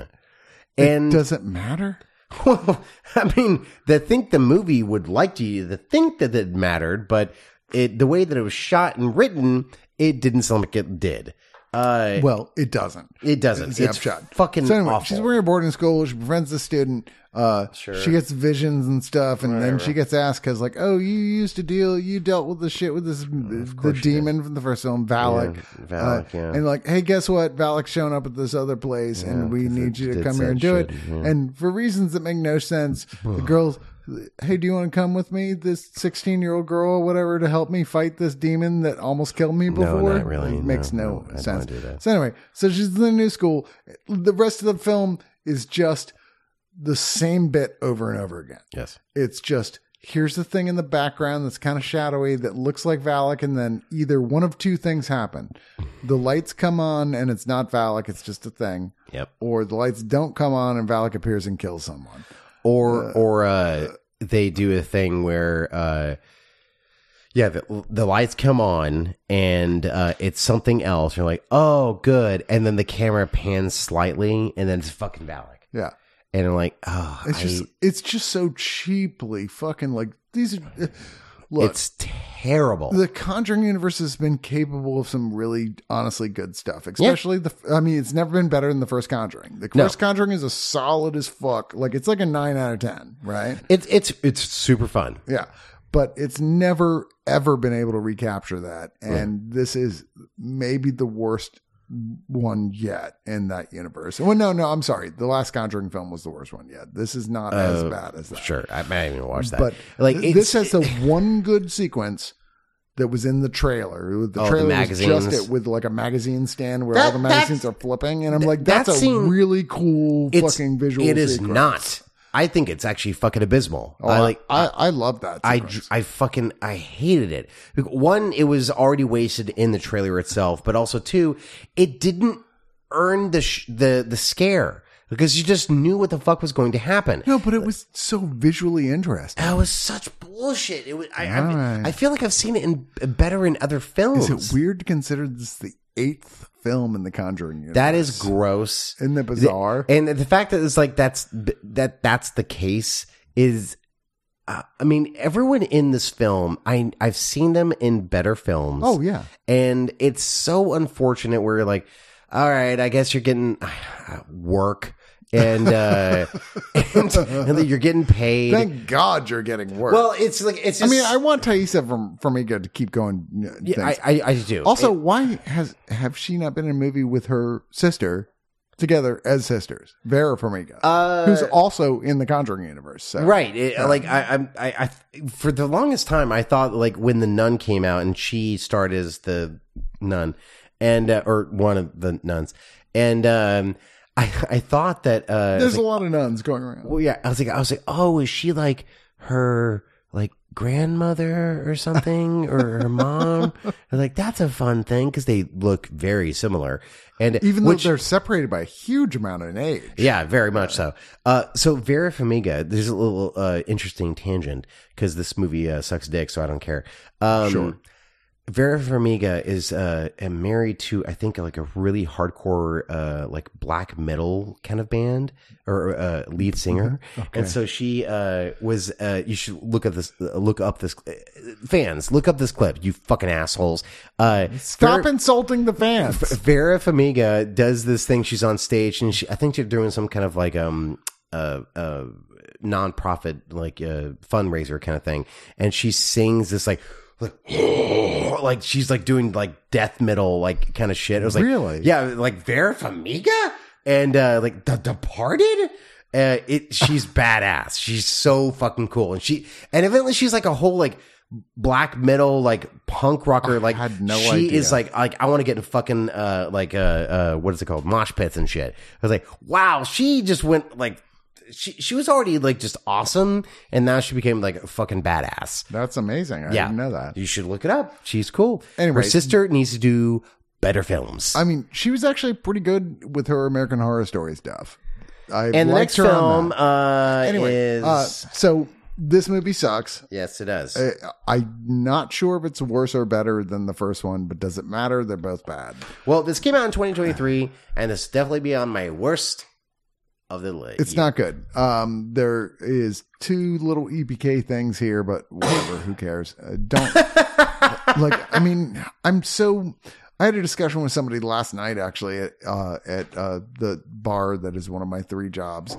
That they were Did like, they like it? they were like, is there? Do they even make good American horror anymore? And oh, I'm get like, the fuck out of here. I was like, okay, that's a fair question though, because they had just there's somebody who just recently started discovering foreign horror and going, holy shit, there's so many great foreign horror films, even in the last couple of years. I'm like, yeah.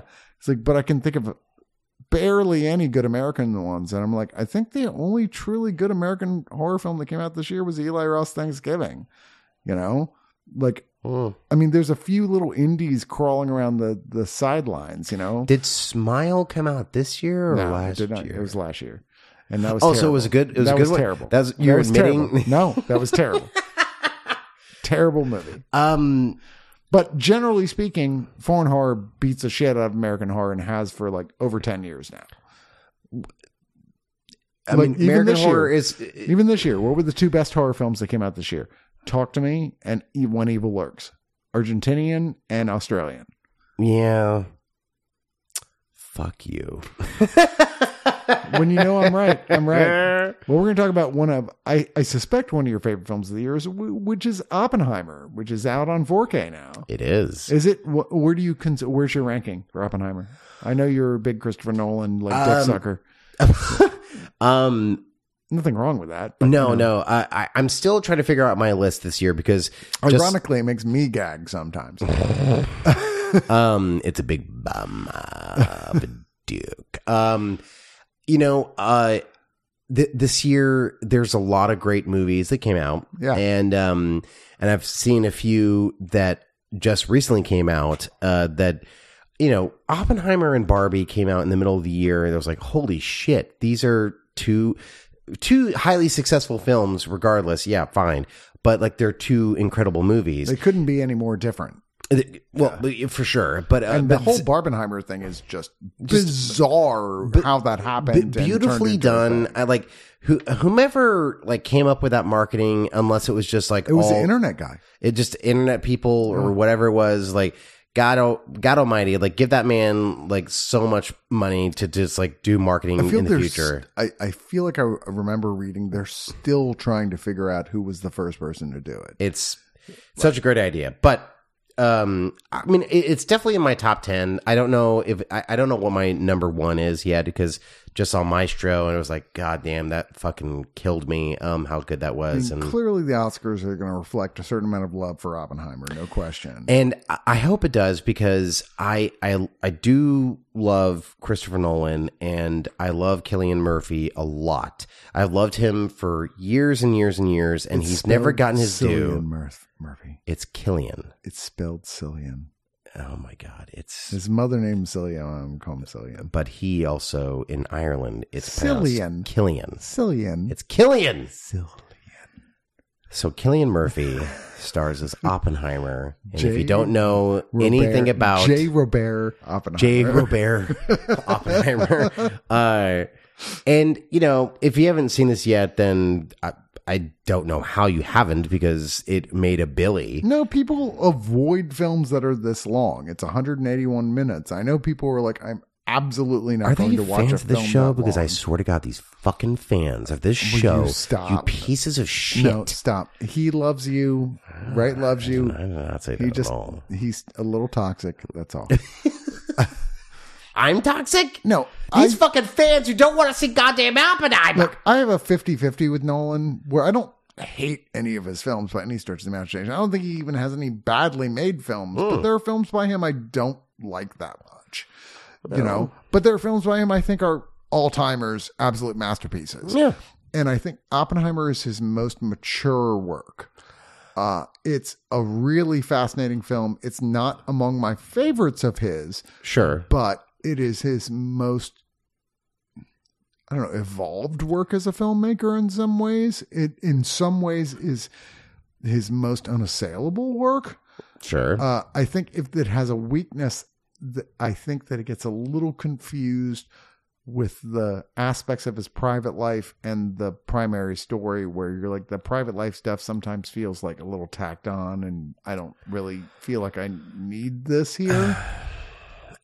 You know, like the stuff with Florence Pugh, I'm like, this is like going on longer than I feel like it needs to. That's relevant to the story you're actually telling. I don't know. I, I don't. I don't know if this is the the best place to discuss that further because the, the, I think the film is fascinating in a lot of different ways. Yeah, Where, um, both like visually and uh, story wise, visually and story wise, blah blah blah. But uh, like the the the the whole uh, let's say quote unquote controversy of uh of Florence Pugh's character, where a lot of people have discussed that she's been sidelined and um and also the fact that she got nude for it, which spoiler um that people thought that that was like taking advantage of not only just like the character but like of the actress Oh, whatever. People always try and put this. Right. Actress make Florence Pugh is powerful enough in her career that by the this point of being cast in this, she had understood completely what the assignment was Oh, Right. and made her own choice here. And also, there's nothing inherently wrong with anyone getting naked for a film. Stop being such moral. and also Killian Murphy's d- like the first fucking like big movie he did like Dick.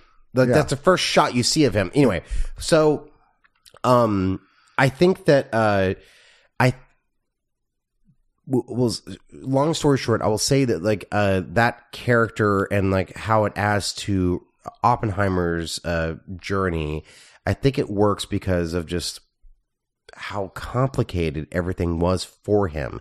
Now that is putting like I, I'm simplifying Oppenheimer, the person, too much. who's incredibly complex individual. And and I think the movie does, it, and it shows that well. There's so many different aspects to him, and and also other things that are happening at the same time. this movie that are easily could have involving been him. an hour longer to discuss even more aspects of his life. it's it's one of the few films like the movie is three hours on the dot, and uh, and it's like man, I, I know that uh, Christopher Nolan doesn't do uh, director's cuts because you know he's not you know a Ridley Scott because you know who has to make up for his bad films by doing a who has to make he's the one of the Are few you going to watch filmmakers. the Napoleon director's Yeah. cut? Because I don't know if I'm going to or not. No, The four-hour director's I, di- cut. I didn't watch the first one. I didn't watch Napoleon already, and I don't give a flying fuck. Because Ridley Scott has made like five, six good movies. uh, tops. Tops. And he's made a lot of movies. And and practically everything that Christopher Nolan has made is a, a good At least to- a good movie. a good movie to great. And and with this, this one of the few films I'm like, man, I would love to have seen more, but I know for him, he's so fucking meticulous. Like I, I've seen a lot of, in- I've seen so many interviews about this movie because I just, I just love seeing the the artistry and the the craftsmanship that goes into his films because they're oddly the way that he shoots shit is still like over the shoulder. Like it's not necessarily like tripody kind of crap. Nobody is like him. Nobody's like him, and like No he's matter still Oh, how much Zack Snyder wishes he could. for how much he wishes he could. It's no Rebel Moon. Um, he he still um he he in a way makes films still low budgety esque yeah.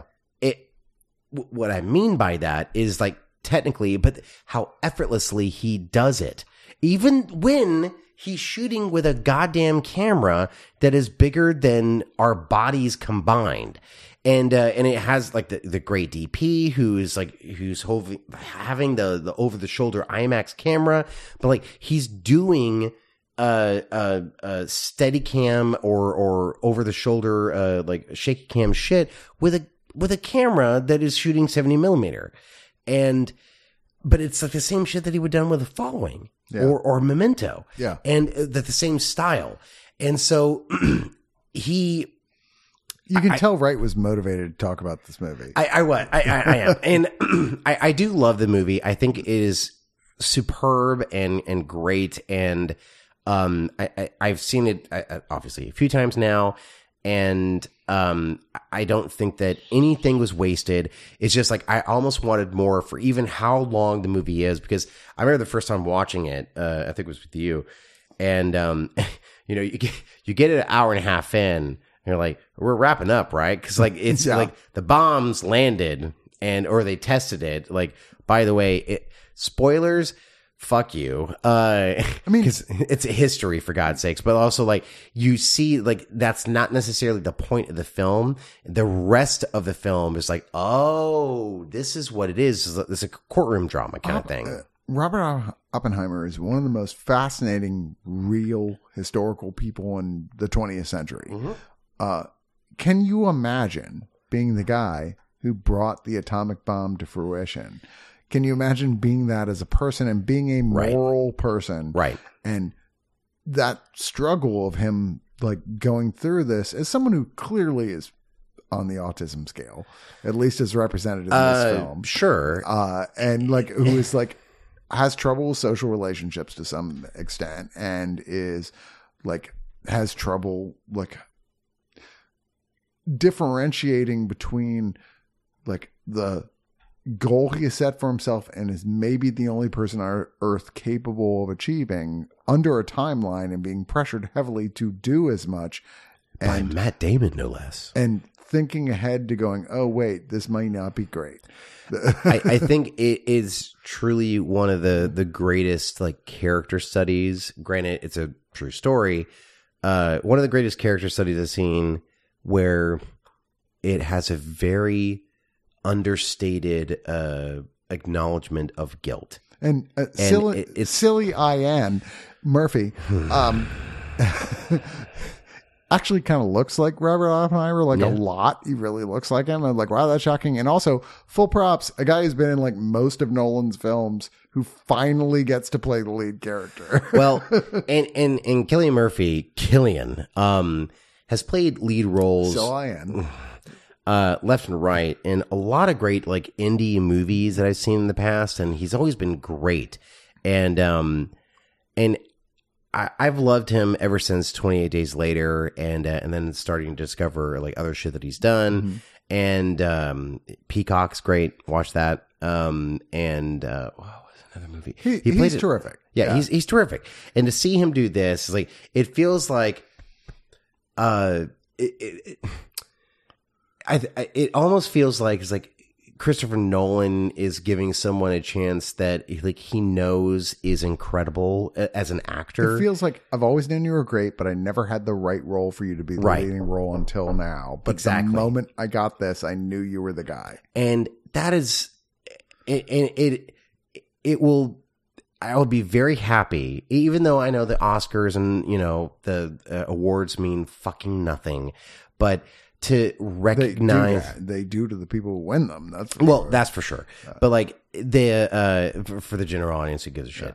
But uh you fucking nerds. Uh but um but for him specifically, that would make me happy. It's like it's one of the few times when like I would be actually very excited to see him win like when Guillermo del Toro won for Sh- uh, Shape of Water. it's like I'm so happy. It's like he's finally recognized not necessarily just for this particular role, but for his entire body of work. well, the race this year is going to be between him and Bradley Cooper. Fuck for me, Maestro. and and that that scares me because Bradley Cooper is so goddamn good as Yeah, Leonard he- Bernstein. he's so good that I was startled watching him. it's man, and it, yeah, it, it's it's like like I, I this look down and is- was like, God damn it! And like I, I know, and like you're Maestro you're- is I- fucking we're great. Rooting for uh, uh, I'm rooting Sil for- Oh. Ian Murphy and Cyan Murphy. Cyan Murphy, CCIN.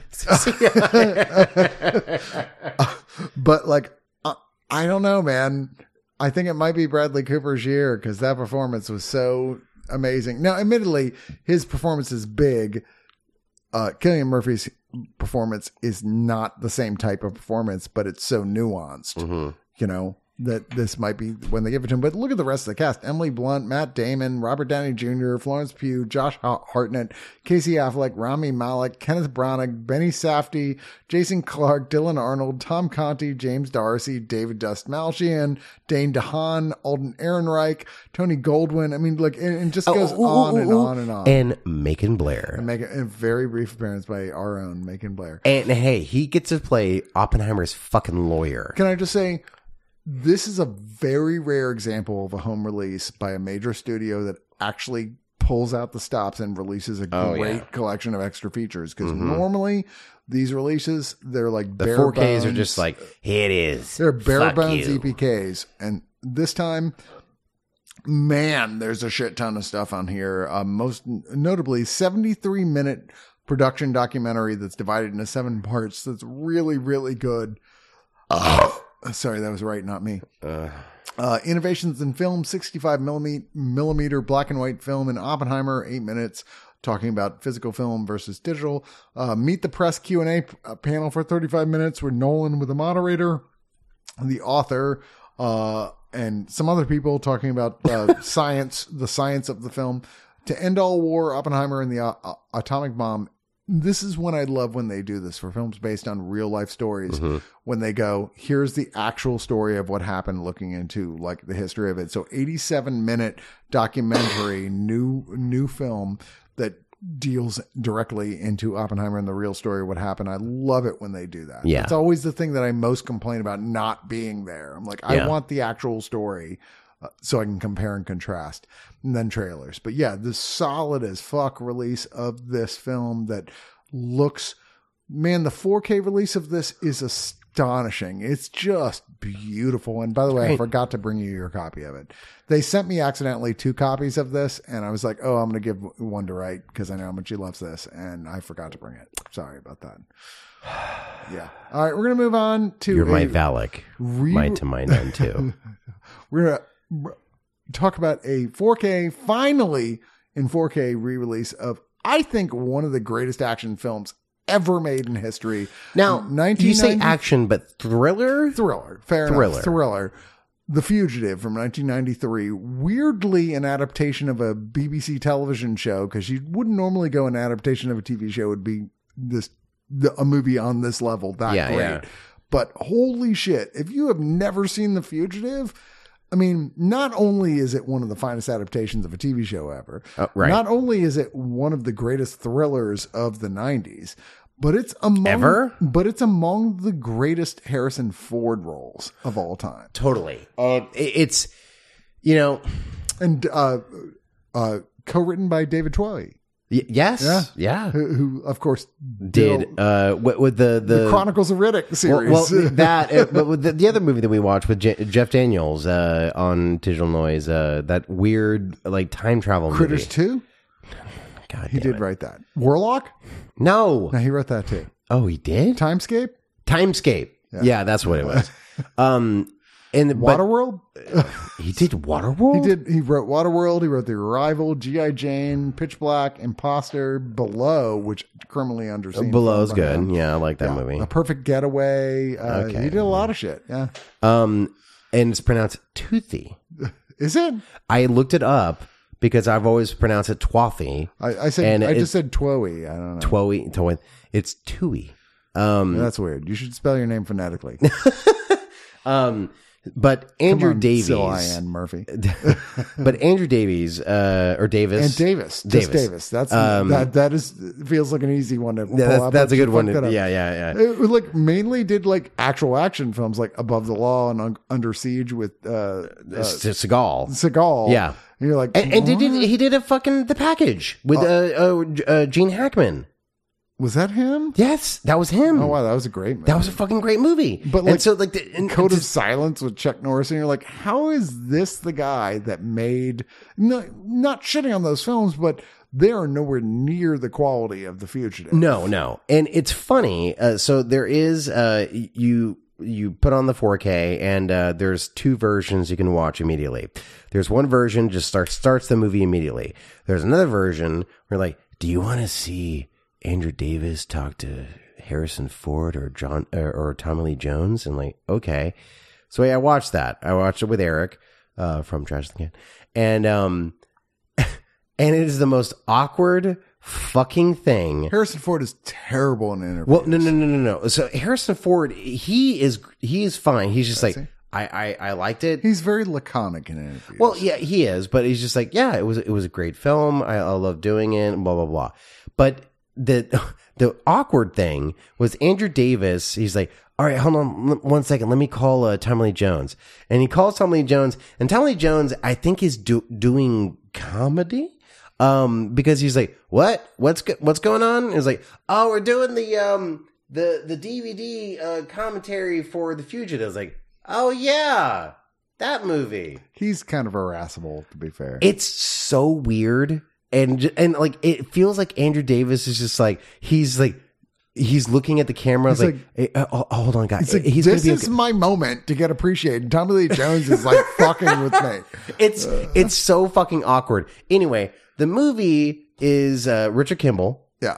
And, Um, Harrison uh, Ford, who's like a doctor, who's very well respected. He's at a thing celebrating him being a doctor. And he, he he has to he's driving his wife home, then he gets a call like, oh, the emergency surgery. He leaves with her emergency surgery. He comes back, and there's someone in his house who has just fucking killed his wife. The a one-armed man. And he fights off the one armed man, but like isn't able to save his wife. Uh, and then it turns out that the, there's evidence to suggest that he killed his own wife and they prosecute him and he's convicted and he's put in jail but there's a terrible fucking accident with the bus and a train accident that's really spectacular even today Oh yeah, like really visually like wow that's amazing and I, so Uh, th- this is a movie. Also, I, I've seen this movie. he gets away is the point He gets away and he, he's on the run. He's a fugitive. And um, I remember th- this is a movie that I definitely was Wikipediaing and reading a lot during the movie because I've seen this movie. I don't know. this is God, probably the ninth or tenth time i've seen it I, I don't. e- I don't even know how many times I've seen this movie. Um, I, I love this movie. It's great.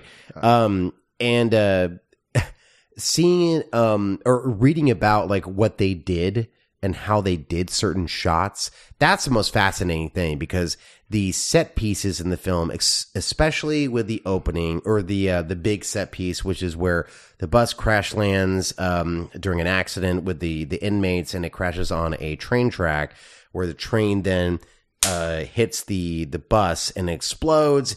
And uh, uh, Harrison Ford's on the top of the train. He has to like run uh, next to it and like you know uh, dives in a ditch or whatever. Like that was actually done. A lot of it was done on um, what's it called? Uh, uh, not green screen, but a, a rear projection. But uh, that they did hit a bus. Like they did a Wow. lot of it, uh, like practically. Practically, yeah. And I was like, this is fucking because I thought it was like, oh, well, this must have been like miniature that was or the something. budget right there yeah, and it was like th- it's fucking crazy. Yeah. And um, but like you know, there's oh, there's so many great set pieces where you you th- what what Andrew Davis does so well in any of the action ish uh, s- uh set pieces is that he's still building character at the same time. Yeah. Where uh there you know the the famous scene at the the dam where uh Harrison one of the- Ford one of the most famous improv moments of all time in film. it's crazy because Tom Lee Jones is like, it's like I or Harrison Mm-hmm. Ford's like, I didn't kill my wife, and then he has him uh, Tom Lee Jones at gunpoint. It's like I don't care, Yeah. Well, he had a whole speech he was supposed to have there, and he Yeah. just improv that line. and That's it's what just they like kept. it's brilliant. that's the most iconic moment in the whole film. it's great. And uh, and then uh, Harrison Ford jumps off the, the dam, and there's like and and you forget like Joe Pantoliano is in this uh, with hair, and uh, Celia Ward, Andreas Katsoulis, who I love because he was in Babylon Five, is one of the main aliens, and he was great. Uh, sadly, dead now, but true. also uh, the Grandpa Munster in the new Munsters movie, uh, which we reviewed on Trash the Can uh, begrudgingly uh, on only on oneofus.net. The upshot is if you've never seen The Fugitive, this is a film that 100% holds up today. It's It is- brilliant. we were talking earlier about the new season of Reacher on Amazon. Oh, yeah. And just in general about Reacher and how like there's no subtext. It's there's nothing complicated going on here. It's just an incredibly well crafted piece of candy that's doing it as as good as you possibly could. Yeah. And that's the fugitive. It's an incredible work of candy. It's just like candy as good as candy gets. Yeah, that's that's fulfilling and not just going to rot your teeth. Yeah. it, it's uh, it's something that you can So go it's back dark to. chocolate. It's dark chocolate, uh, where it might be healthy. Uh, I, I think that this is probably one of the most well crafted thrillers of all time. Oh yeah, hundred percent. Um, and it's like it's it's not paint by numbers because there's a lot of twists and turns.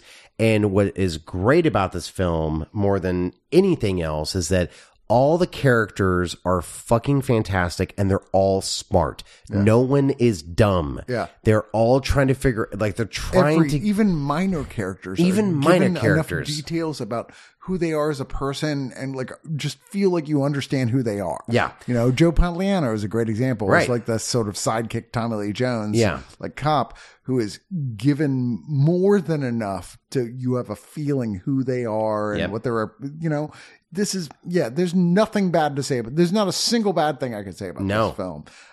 I and also this new 4K transfer I was worried about because they gave this cover a real blue tone and there's a it's it's kind of bullshit looking there's a the, the there's a cover art. it's not a great cover art but there's a bad tendency with re-releases like remasters to give things a blue tone when they don't need them and uh, this is not what happens here. Hmm. No, no, This it's- is a this is a really great transfer It's of beautiful. this film. It's gorgeous looking. Uh, I had no complaints about it at all. And- I'm just like best copy you could possibly get of it. and I, I forget about the uh, the soundtrack or the the score to the film too. It's like it's it, it's It's all timer. it, it's an all timer because it, it reminds me like you know this came out in '93, so like Jurassic Park at the time, and uh, I remember watching this as a kid because I must have been I was only f- man I watched this as, at fucking nine. Like man, I I'm young and old at the same time, but uh, I. Uh, How do you think I feel? Um, I'm 180. and I 180. look like I'm like, you know, 40 something. So the the um age is catching up with me. because I remember um, this this score. I, I kind of like uh, compared it to uh, Unsolved Mysteries, where it it the movie. Uh, the the score complemented the movie so well to where James Newton Howard, it's man. it's great and it like it it felt um just like on ease and but also like it kept the action going at the same time um ah, there's another movie that it reminds me of the score uh or just like some of like uh J- uh, John Williams score in Jurassic Park when like uh, uh, Newman is stealing the the vials of uh, of uh, dinosaur jizz. Yeah. and um, that's what he's stealing. By the way, he's stealing dinosaur jizz. Yeah. um, jizz. It's DNA, not jizz. Eh, I think it's jizz. It's not the same thing. It's DNA jism. that's taken out of. Never mind. Anyway, It's cum. A Fugitive was nominated for seven Academy Awards, which is weird for a fucking thriller. And it didn't including win Best Picture. anything! No, it won Best Supporting Actor for Tommy Lee. Oh, Jones. Tommy Lee Jones. Yeah. Yeah. Uh, did you ever see U.S. Marshals, the spinoff? Uh, no. It's not very good. Eh, I mean, it's not terrible, but it's like nowhere near as good as this. That's the only thing about this film that frustrates me is that when you get to the end, you're so in love with everything about it that you're like, no, I want to see more. It's it's again. It's like Oppenheimer was like I could see another fucking hour Like, Uh. I of wanna see just this them. go on. Well, because especially like the moment where like Tommy Lee Jones and Harrison Ford are kind of bonding in the cop car, and you're like. I would watch a whole buddy comedy with the two of these guys. That happens right hundred 100%, percent. Like it's it's the the the way that it earns the end of the movie is when um uh, Harrison Ford basically saves Tommy Lee Jones' life, and uh, it's like I didn't kill my wife. I was like I know. yeah. I It's know. so it give me the chills you just It, said. it, it just it's it's great, and like and he doesn't even say anything more. It's like it's like yeah, it's like you know what I need a vacation, or or he says something like that, and uh, and just like walks away, so and um. It, the the It's end just a perfect movie. It's a it's it's 10 a out of 10. perfect and, and like just to see their and, and the Tommy Lee Jones and Harrison Ford are barely together in the film at all. Like Yeah. they're in like what three scenes together, maybe, yeah, maybe. maybe, and uh, and every like just see them both carry this film is so good, and uh, and you forget that like oh yeah, Tommy Lee Jones is not just Indiana Jones and Han Solo. He is this Tommy Lee Jones. or uh, Harrison Ford. Fucking fuck. Uh, I would watch that universe. I would that, parallel I, universe. I would It'd too. Be interesting. Uh, but like he's not just that, but he's also a fantastic actor, and uh, he carries it. And like when he pl- gets to play like kind of an everyman like this, like man, you're you're too fucking good, man. Yeah. And this comes with that introduction you talked about, uh, audio commentary with Andrew Davis and Tommy Lee Jones, and then stuff that was on previous existing uh, Blu-rays of this, which is admittedly about almost an hour of stuff. But Yeah. yeah, uh, classic. If you haven't seen it yet, what are you doing? Just buy it on 4K. Trust us. Our Fucking last film assholes. is a film we've already reviewed, which is Mission Impossible: Dead Reckoning Part One. I am kind of baffled by some of the criticism this film got because I think this is genuinely another great entry in the Mission Impossible Yeah. universe. I never in a million years, I I remember seeing the first one being mildly excited for it because I liked the show, but at that point, Tom Cruise's star was starting to flag Yeah, and going, "Oh wow, that was good, but not great." Going like, "I liked it, and I want to see more, but I wish it was a little better than it was." and we didn't get more until 2005. yeah, it's like the second one was, despite how much I love John Woo, is dog shit. It's dog shit. Uh, it's but it's laughable to the point that it's kind of worth watching because it's like it's so ridiculous and over the top and over budgeted that you're like, okay, this is Which it, it, it's funny to think about all the other Mission Impossible movies after that. It was like, well, it's over budgeted and ridiculous, but well, no, but I mean that one was over budgeted but terrible. yeah. Three was well, that's what I'm saying. is- Three was like under budgeted, but J.J. Abrams came in with one of the few good films he's directed, Yep. and is a solid. Let's get back on our feet now, which is kind of what he did with The Force Awakens. Yeah. where it's like this is just a mo- very conservative attempt to get this this franchise back on its feet. and, and I, th- I Mm-hmm. I think that like Mission Impossible Three is maybe like, I, I mean, it- here's what I'll say. I, I, ca- I, I recognize the first two Mission Impossible movies. I, I do genuinely like the first one Mm-hmm. a lot. I think it's a very, uh, you know, subpar Brian De Palma movie, but like it is, uh, it, it's still, It's very Bri- it- entertaining. it's very entertaining. It's De Palma esque. And also, I love that it's more intrigue and spy shit rather than what else comes after that. But it's not till four that this series becomes holy shit. Well- this is like, It- well, it, the the th- the fourth one is like, oh, these are this is a good movie, and but like I also think the third movie is the most underrated out of all the new Oh, it's ones. Really good. But It's really also, good. Like it's the one that you can feel its budget strain on it, and it's like they don't have as much money to do Uh, as big I don't a know, movie. man. There's mean, some, no, some I don't there's some mean to- crazy set pieces in that movie. There are, but it's definitely the cheapest budgeted of the the sure, the series. sure, but like and you also can feel that. but what what I like about the third movie is it reminds me of the first one, where Mm-hmm. it's like, okay, it's still smaller s because it's like, And uh, it's the first one that sets up the team that continues on into the rest of them, right? well, no, I mean, Ving Rhames is in the first one, right. But and the then rest of the team, yeah. the, the like Simon, Pegg and, Pegg and yeah, all that. Yeah, all it sets that. up the team that will continue to come Right. back. And from four on, though, is where it really is like, okay, now it's a mythology. Mm-hmm. Like where we're like doing this, and every film's bigger than the last one, and they're all really good. And honestly, there's nothing th- wrong this with is- Dead Reckoning. Yeah, there's nothing wrong with these mo- nothing wrong with this there's nothing wrong with any of them and uh except for the the first two you can argue uh and like bits and pieces in the third one um the w- what's interesting and i i really want to defend this this series is that this is not fucking fast and the furious this is not like a joke Yeah. because I get it. Fast and the Furious is like, yeah, they're fun, but they're a fucking joke. They're, They're meant to be goofy. meant, meant to be goofy. These aren't. These are actually are fantastically crafted action films Yeah. that Tom Cruise and everyone else in are giving 110 fucking They percent. have fan- this one And has they're great equally- stories at the same time. This one has equally fantastically crafted scenes in it. Yeah. And also, a huge ad- addition to the series is Haley Atwell. Haley Atwell, who comes in as good like lord. this sort of like thief who gets like master thief who gets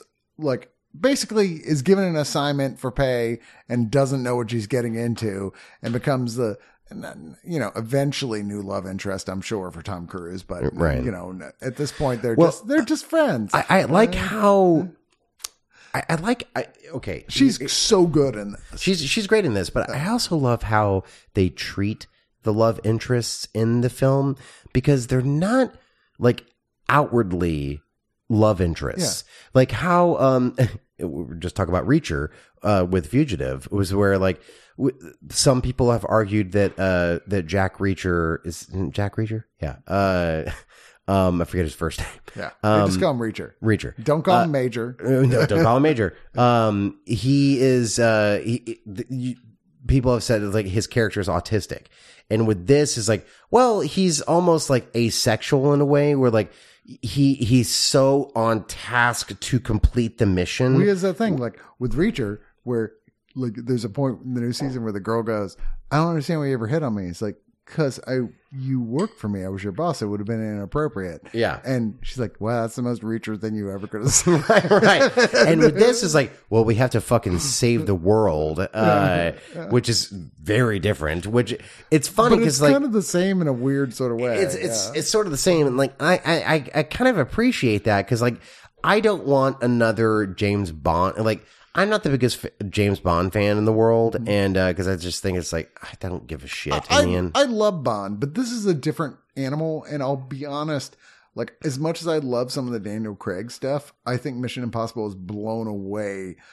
the James Bond Daniel Craig films in many ways. oh sure I mean, I think some of the cinematography was better for some of the the, the stuff in the Bond films, but Well, y- yeah. But o- o- overall, these have been more fun and more involving. Uh, Cruise has really like found his niche with working with Christopher McQuarrie on these films. who Yeah. they've been doing it since five, I guess. yeah Yeah, because it was Brad Bird on four right right um, yeah but these are so much fun. There's like a bunch of great. There's a cr- incredible car chase, but the real high point of this film is a thing that they admittedly, and they even admitted they they played the game Uncharted, the Uncharted Three, I think, where it's Oh, a train, the train falling sequence. slowly Yeah, off yeah. a cliff, and they're climbing up the train. And this is one of the most thrilling things I saw in an action film in a while. It's like it's so well done and exciting. This is a great film, and I'm unclear what the criticisms are.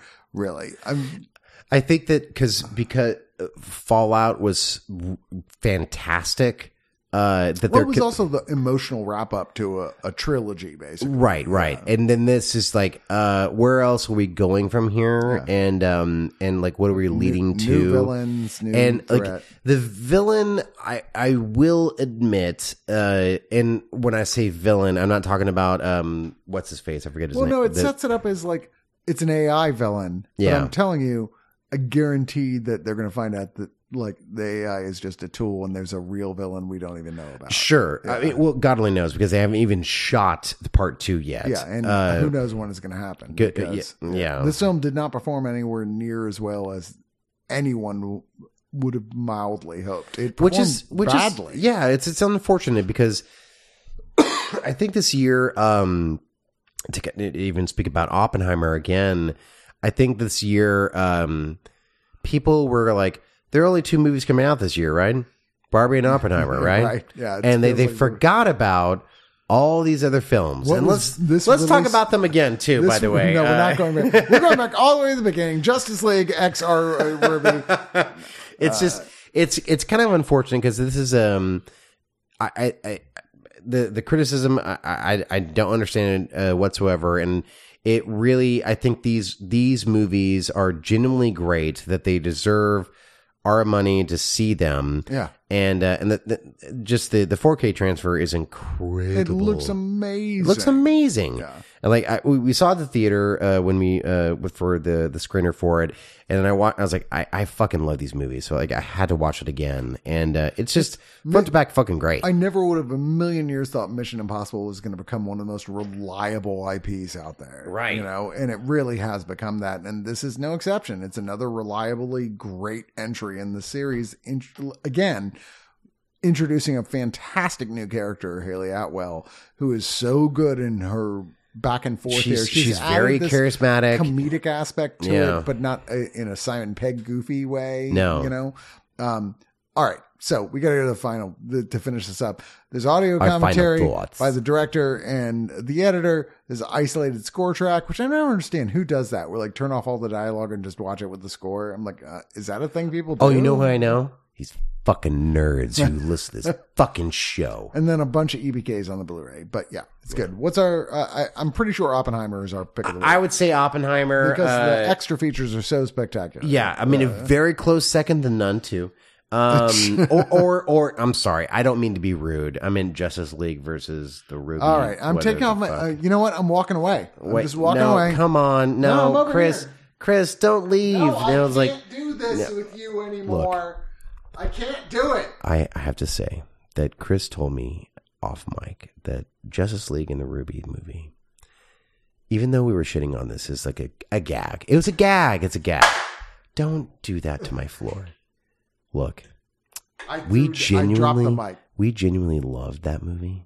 And Chris says like this is maybe the Where's best movie stop of button? 2023. Is the stop button Hold on over one there? second, just How stop do I it. reach No. the stop button. Can I and press it? I'm gonna say for digital noise, Justice League and the Ruby movie. That's our pick of the week. I, I'm going to the bathroom. You can do this and this any way you want.